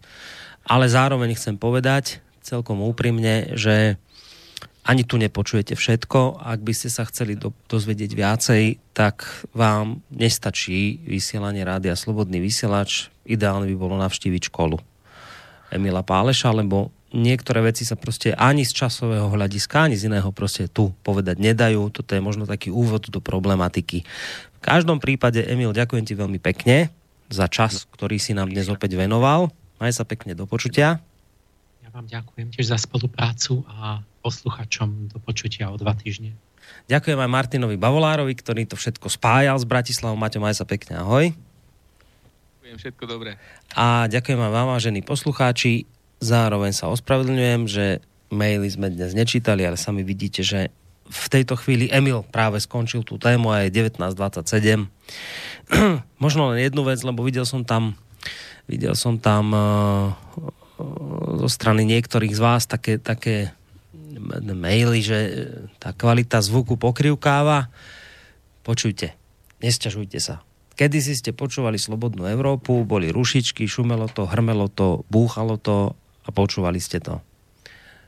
A tak to počúvate ďalej. Je to ďaleko lepšie, ako to bolo kedysi s rušičkami. Samozrejme, ideálne by bolo, keby to bolo úplne čisté, ale robíme s tým rozpočtom, ktorý máme, to, čo môžeme. Majte sa pekne, do počutia.